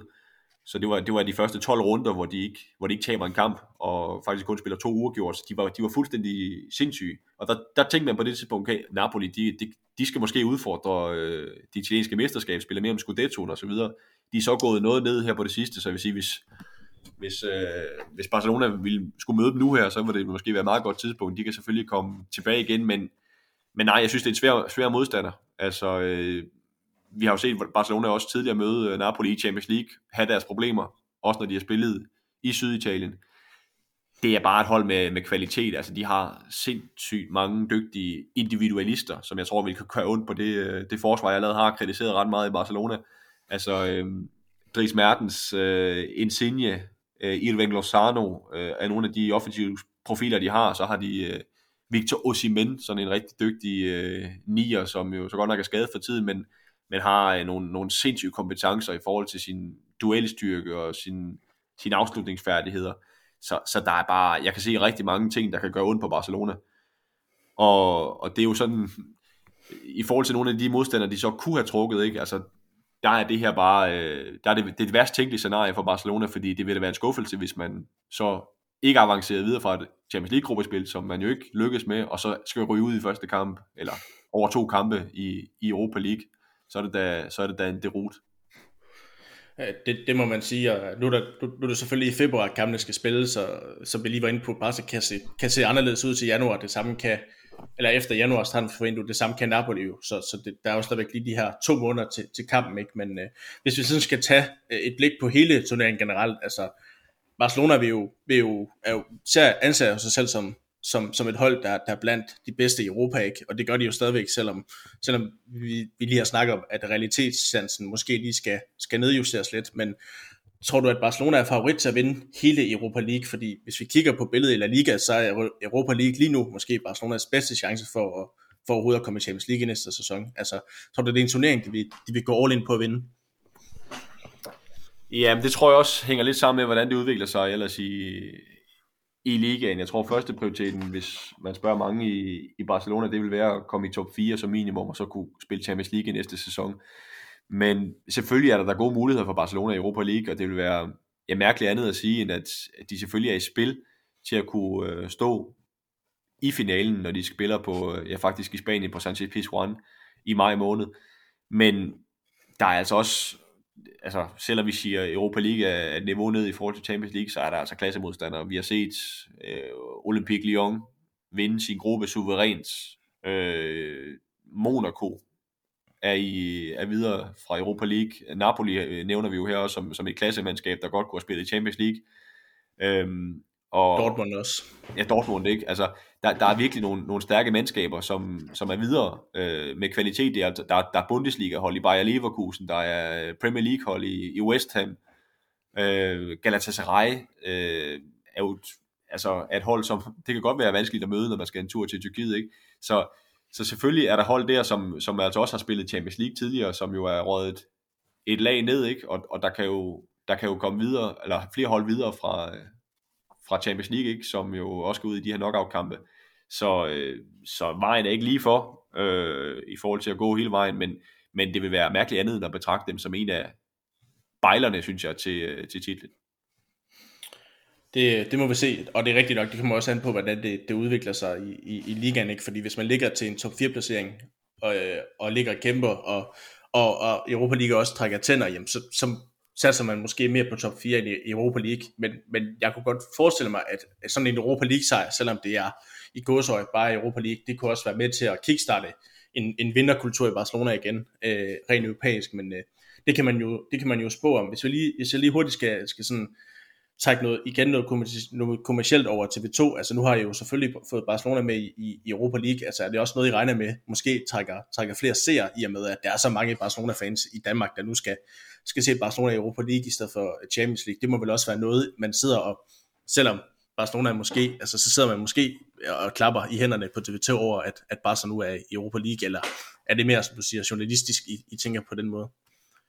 Om jeg tror, der er uden tvivl, at man kan ville kunne aflæse det i, i seertallene, at Barcelona skal møde Napoli. Det er jo en kæmpe kamp. Øh, og jeg tror egentlig, det ville få ret gode seertal. Så på den måde er vi da ret fint tilfredse, sådan ud fra et kommersielt synspunkt, at Barcelona er havnet i, i den turnering, og i forhold til en rettighed, vi har. Øh, så øh, på den måde tror jeg da virkelig, at det kommer til at kunne, kunne ses. Øh, vores Øh, herlige udfordring er jo så, at, at den kommer til at ligge over for en, en dansk kamp, fordi at vi har jo også to hold, der er gået videre i, i Conference League, ja, det er så det tredje højeste europæiske niveau, hvor øh, ja, både øh, FC Midtjylland, de skal spille mod øh, Græske Park, og så Randers, der møder øh, Kasper Schmeichel og Jannik Vestergaards Leicester. Så øh, der kommer til at være nogle, nogle sammenfald der, og det er jo så spændende at se, hvad folk helst vil se, om de vil se dansk hold i, i Europa, eller om de vil se øh, Barcelona mod øh, Napoli. Så det, øh, det glæder mig da til at se, når vi får seertallet til februar.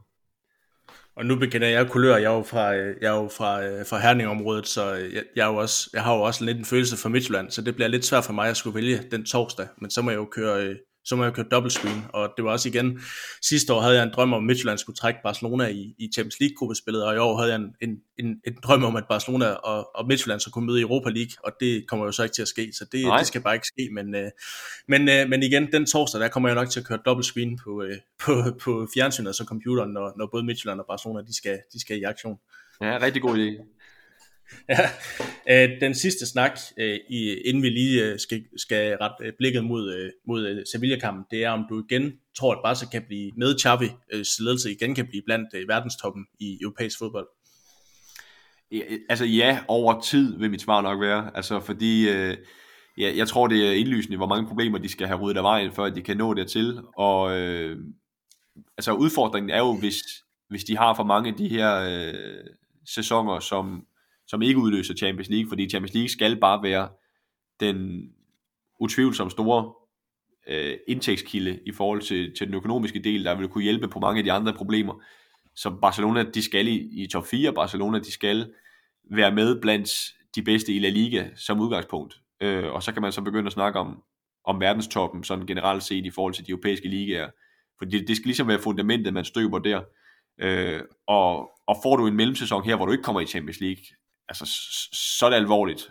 Kommer der en sæson mere, ja, så er Barcelona allerede blevet hægtet lidt af det, af det øvrige felt, og så, så har de øvrige klubber øh, mulighed for ligesom at kunne, kunne indhente terræn på Barcelona og skaffe nogle bedre spillere, og, og hvem ved med, med en klub som, som Sevilla, der lige pludselig gør det godt, ikke? Altså, kan de begynde at, at bygge noget op og, og overhale Barcelona lidt? Altså, der kan ske sindssygt meget på kort tid. Så, øh, så det bekymrende er for Barcelona, hvis, hvis de ikke præstere sportsligt i den her sæson, i den kommende sæson.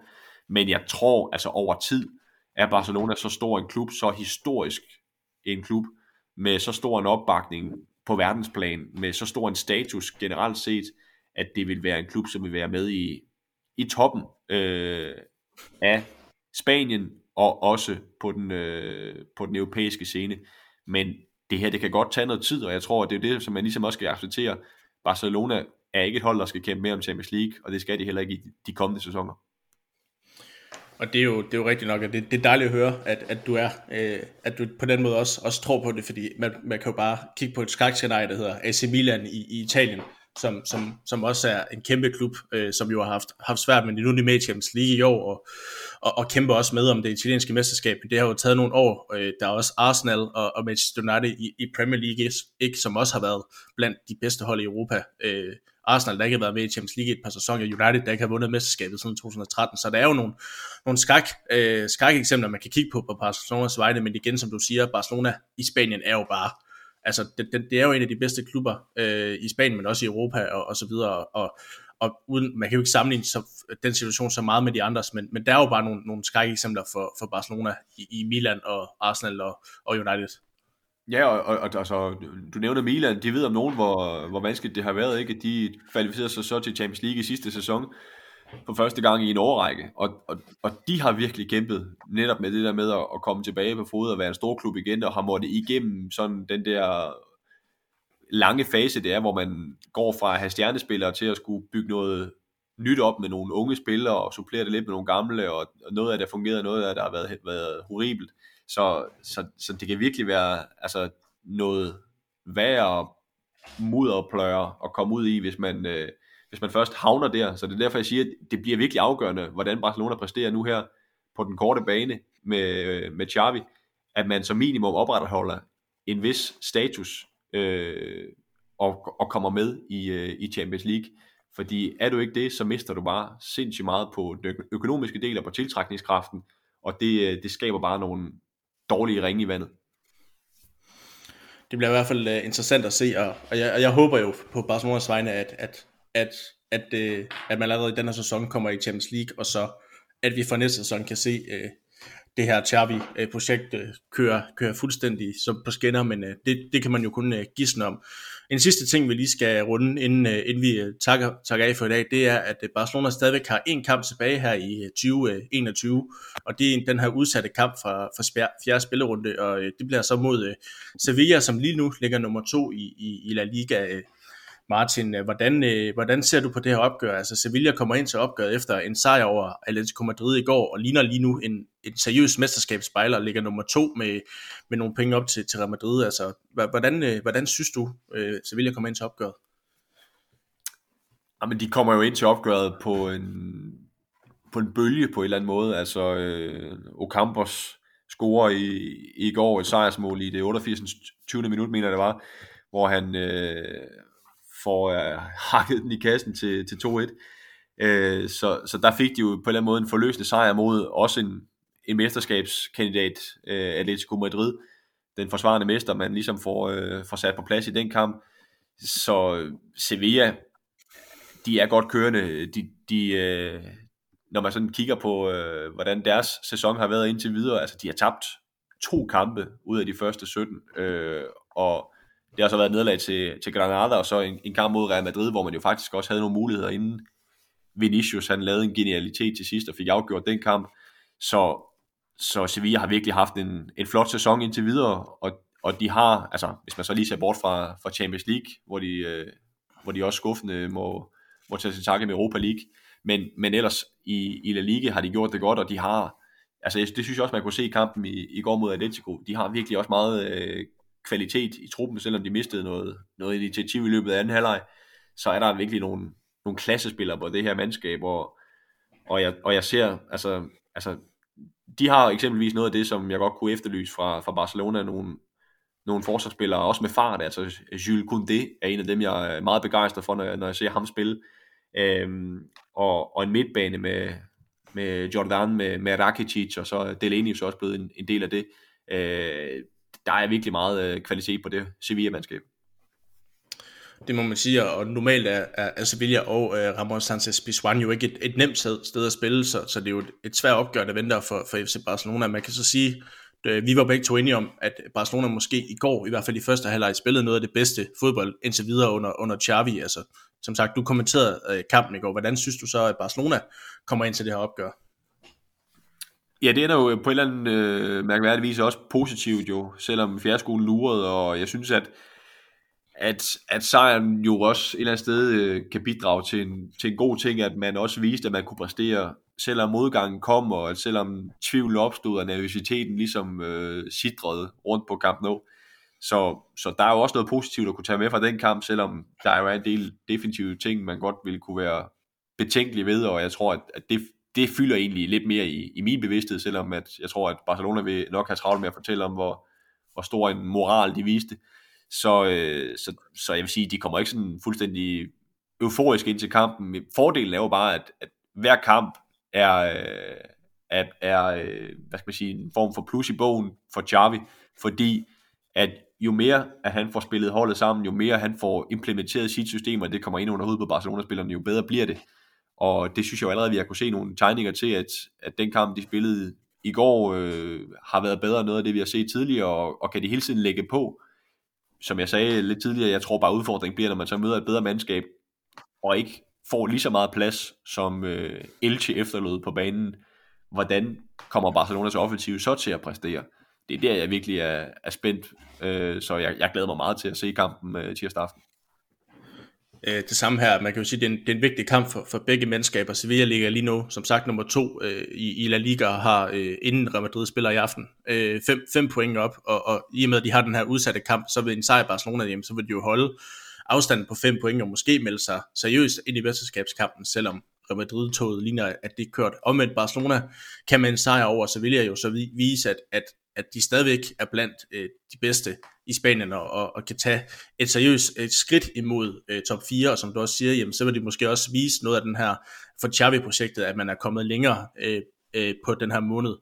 Øh, øh, men men øh, så, så det er jo helt sikkert en, en vigtig kamp for, for, begge, for begge mandskaber.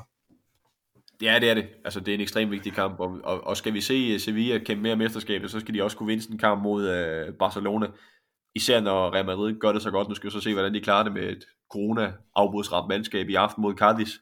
Øh, det glæder jeg mig også lidt til at se. Men, øh, men det er da en vigtig kamp, og, og jo også særligt for Barcelona nu. Hvis de skal med i den top 4, som jeg, som jeg omtalte, var så vigtigt, så skal det også være sådan nogle kampe her, de, øh, de beviser sig mod nogle af, af de hold, der ligger i top 4.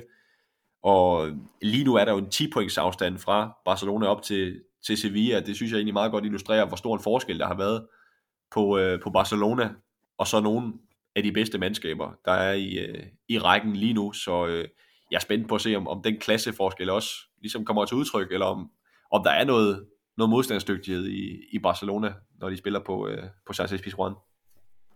Helt sikkert. Nu skrev jeg også den her, det her manus inden øh, både Barca's kamp og Atletico Madrid's kamp i går, og der skrev jeg om, om, om det mere Sevilla, altså som Barcelona skal måle sig med i den her sæson, regel, rivalmæssigt, og det var egentlig ansporet i, at, at Carlo Ancelotti øh, læste jeg, havde nævnt, at Barcelona ikke var en rival i mesterskabskampen i denne sæson, men at det mere var, ja, blandt andet Sevilla, og Barcelona måske mere skulle koncentrere sig om netop Sevilla eller andre hold som Real Betis og Real Sociedad om at komme i, i top 4. Og det kan man sige, at Ancelotti har vel ret i det, men nu er Sevilla jo ligesom med den her sejr over Atletico Madrid, 10 point foran Barcelona, så men det er vel rigtigt nok, at Barcelona mere skal, skal, skal kigge efter klubber som Sevilla, at de skal kigge efter Real Madrid og Atletico Madrid i denne sæson, fordi at de ligner mere mesterskabskandidater, end, end Barcelona gør. Ja, det, det gør det. Altså, og man kan sige, 15 points afstand, kan man så sige, fra Barcelona og op til Real Madrid på førstepladsen, det er bare, øh, det er enormt mange point. Altså, jeg ved godt, at at vi i sidste sæson så Atletico Madrid jo nærmest smide så stort et forspring, da de var i spidsen i La Liga, i La Liga langt ind i sæsonen. Men, men det er jo bare sjældent, at man ser, at det rent faktisk sker, og øh, jeg tror, at trods alt med den erfaring, rutine og så videre, der er i Real Madrid, der tror jeg ikke, at det kan gå galt i forhold til, at, at et hold som Barcelona skulle kunne indhente dem. Så jeg tror, øh, det realistiske er selvfølgelig at afskrive Barcelona i forhold til et mesterskab. Det kommer ikke til at ske, men Øh, Barcelona har rigtig meget at gøre i forhold til en, til en top 4, og så må vi så se, hvem der bliver titeludfordreren til, til Real Madrid. Sevilla lige nu, lige nu det bedste bud, men altså, vi skal huske på, at der er kun spillet 17 for nogen ved, vedkommendes øh, 18 kampe, så der, er jo, der kan ske meget i, i toppen endnu. Real Madrid kan have en nedgangsperiode. Atletico Madrid har vist nogle, nogle svagheder, så, øh, så lige nu ligger det hele jo til, til de hvide fra, fra hovedstaden. Desværre ja. Hvis, øh, det lige en sidste ting, det er, at øh, jeg ved ikke, øh, skal du kommentere kampen egentlig? Ja, Barcelonas kamp på tirsdag. Ja. Ja. Jamen, øh, så vil jeg bare have øh, et bud på, hvad, hvad man sådan skal holde øje med i kampen, udover at selvfølgelig, at det er en vigtig kamp for begge mandskaber. Altså har du sådan nogle, nogle, nogle sekvenser, man skal holde øje med i kampen, eller, eller ja, øh, egentlig bare en mulighed for dig at gøre lidt reklame for, for hvorfor man skal se kampen? Nå, men jeg tror, at der er, øh, der er mange ting, man kan holde øje med. Altså noget af det, jeg tror, jeg vil også vil, vil fokusere på, det er selvfølgelig, øh, altså, Barcelonas opstilling er altid interessant, ikke? Altså, vil han, vil han give genvalg til en spiller som Jude Glar? Altså, hvordan vil han håndtere den offensive del af, af spillet? Altså, kommer vi stadigvæk til at se, øh, Barcelona kunne være lige så øh, angrebsivrige, dominerende på bolden? Kan de det mod en af de allerbedste hold øh, i, i Spanien? Altså, øh, vi så jo virkelig, at de, de, øh, de to livtaget på kampen mod Elche. Det tvivler jeg på, at de kan på samme måde mod Sevilla, men, men hvordan står offensiven sin prøve øh, mod sådan et mandskab? Kan de producere, producere lige så mange chancer, som vi så? Ja, det kan de nok ikke, men kan de, producere, kan de stadigvæk producere mange chancer? Det er virkelig spændt på at se, om, om de her B-holdspillere, Jutglar, Abde, om, om nogle af dem vil blive brugt, om de også kan præstere, når de så møder nogle af de allerbedste. Og så er jeg ret spændt på den midtbane-duel, der kommer. Altså, når vi skal se Jordan, Rakitic, Thomas Delaney, hvis han øh, får genvalg igen, det tror jeg, han gør, over for Barcelonas centrale midtbane med Busquets, med Frenkie de Jong, med Gavi. Øh, hvordan kommer det til at, at gå, ikke? Fordi at, at, at det tror jeg virkelig kan blive øh, slaget, altså det kan blive afgørende i forhold til kampen, hvem der ligesom får midtbane overtaget. Øh, og så kan jeg så godt være bekymret for at se, altså kan, kan Barcelonas stopper øh, tage sig sammen, hvor de møder øh, nogle klasseangriber fra, fra Sevilla. Man ved godt, der, der er noget, noget kvalitet, noget, noget individuel klasse, når, når Rafamir øh, og Campos, hvis han jo så ellers bliver klar igen, og, øh, og company. Altså, det, det, det, det er voldsomt, og, og, og jeg tror, jeg tror virkelig, at Barcelona skal have en af sine bedste dage, hvis de skal få noget med sig fra Sevilla. Det plejer de jo altid at skulle, man kan sige. De, de klarede det jo meget godt i, i sidste sæson, hvor de, øh, hvor det var, hvad hedder det, øh, var de Copa del Rey semifinalen, mener jeg, hvor de, hvor de egentlig fik et godt resultat med derfra. Øhm, men du har i hvert fald gjort øh, god reklame for det, og det bliver jo som sagt spændende at se, og Sevilla er en af de der, det er de jo altid ud at se, om de så ligger i toppen, eller om de ligger øh, i subtoppen, jamen så er det altid en svær modstander, og Ramon Sanchez Pizjuan er altid et, et, øh, et, et svært sted at spille med den øh, stemning, der var. Det så vi jo også for Atletico Madrid i går, der var jo forrygende stemning på, på stadion i går. Øhm, det sidste, jeg egentlig vil bede dig om, det er, hvis du har et bud på, på resultatet mellem Barcelona og Sevilla, eller undskyld, Sevilla og Barcelona. Ja, øh, jeg tror godt, vi kan forvente os en del mål. Øh, og det er jo både, når jeg tænker på Barcelonas defensiv, men egentlig også, når jeg tænker på Barcelonas sådan, øh, tegninger til noget fantastisk offensiv fodbold. Så øh, mit bud, nu er det en Barcelona-podcast, så kan jeg jo godt være lidt positiv på Barcelonas vegne og så sige øh, 2-2. 2-2. Ja, okay. Jeg havde selv en, en, øh, en, en 1-2'er op i hovedet, altså 2-1 til Barcelona, men, øh, men igen, fordi at Barcelona kommer ikke til at holde nullet, men øh, det bliver spændende at se. Jeg har ikke mere på, på bloggen, øh, Martin. Øh, hvis du har, så, så, så er du velkommen til at, til at føre med nu her. Nej, men jeg vil bare sige, at det har været en stor fornøjelse. Det er altid interessant at tale om, om Barcelona, og det er, det er fantastisk, der er en podcast om netop øh, den her klub, så, øh, så det er skønt, og det har været, det har været herligt at deltage. Det har også været, øh, utrolig fedt at have dig med, og, og jeg synes, vi har haft øh, nogle gode snakke. Nu snakker om, at vi skulle holde os på en time, men igen, vi, øh, vi, vi har simpelthen bare snakket af, så vi har rundet den halvanden time, men det håber jeg også, at, at lytterne har fået, fordi det har også handlet lidt om din karriere, det har også handlet om, om mange ting, og sådan er det jo med, med ja, både med journalistfaget, men også med Barcelona, der er simpelthen for mange ting, man, man skal nå at vende i sådan en podcast her, så jeg håber ikke, at, at det afskrækker folk, at vi lige under den, den halvanden time, og jeg håber heller ikke, at jeg har afskrækket dig for, for at deltage en anden gang i podcasten måske, eller måske at, at, at, at, at øh, afskrække nogle af dine andre TV2-kollegaer. Det kunne være hyggeligt at, at lave en også med Jesper Ander, eller nogle af jeres eksperter også, hvis der er mulighed for det engang. Det tror jeg meget gerne, de vil. I er meget velkomne, eller du er meget velkomne til at tage fat i os igen. Det lyder godt. Og med det, så øh, jamen, tak for denne gang, og så øh, ellers så til vi ses igen, så vi skal bare så.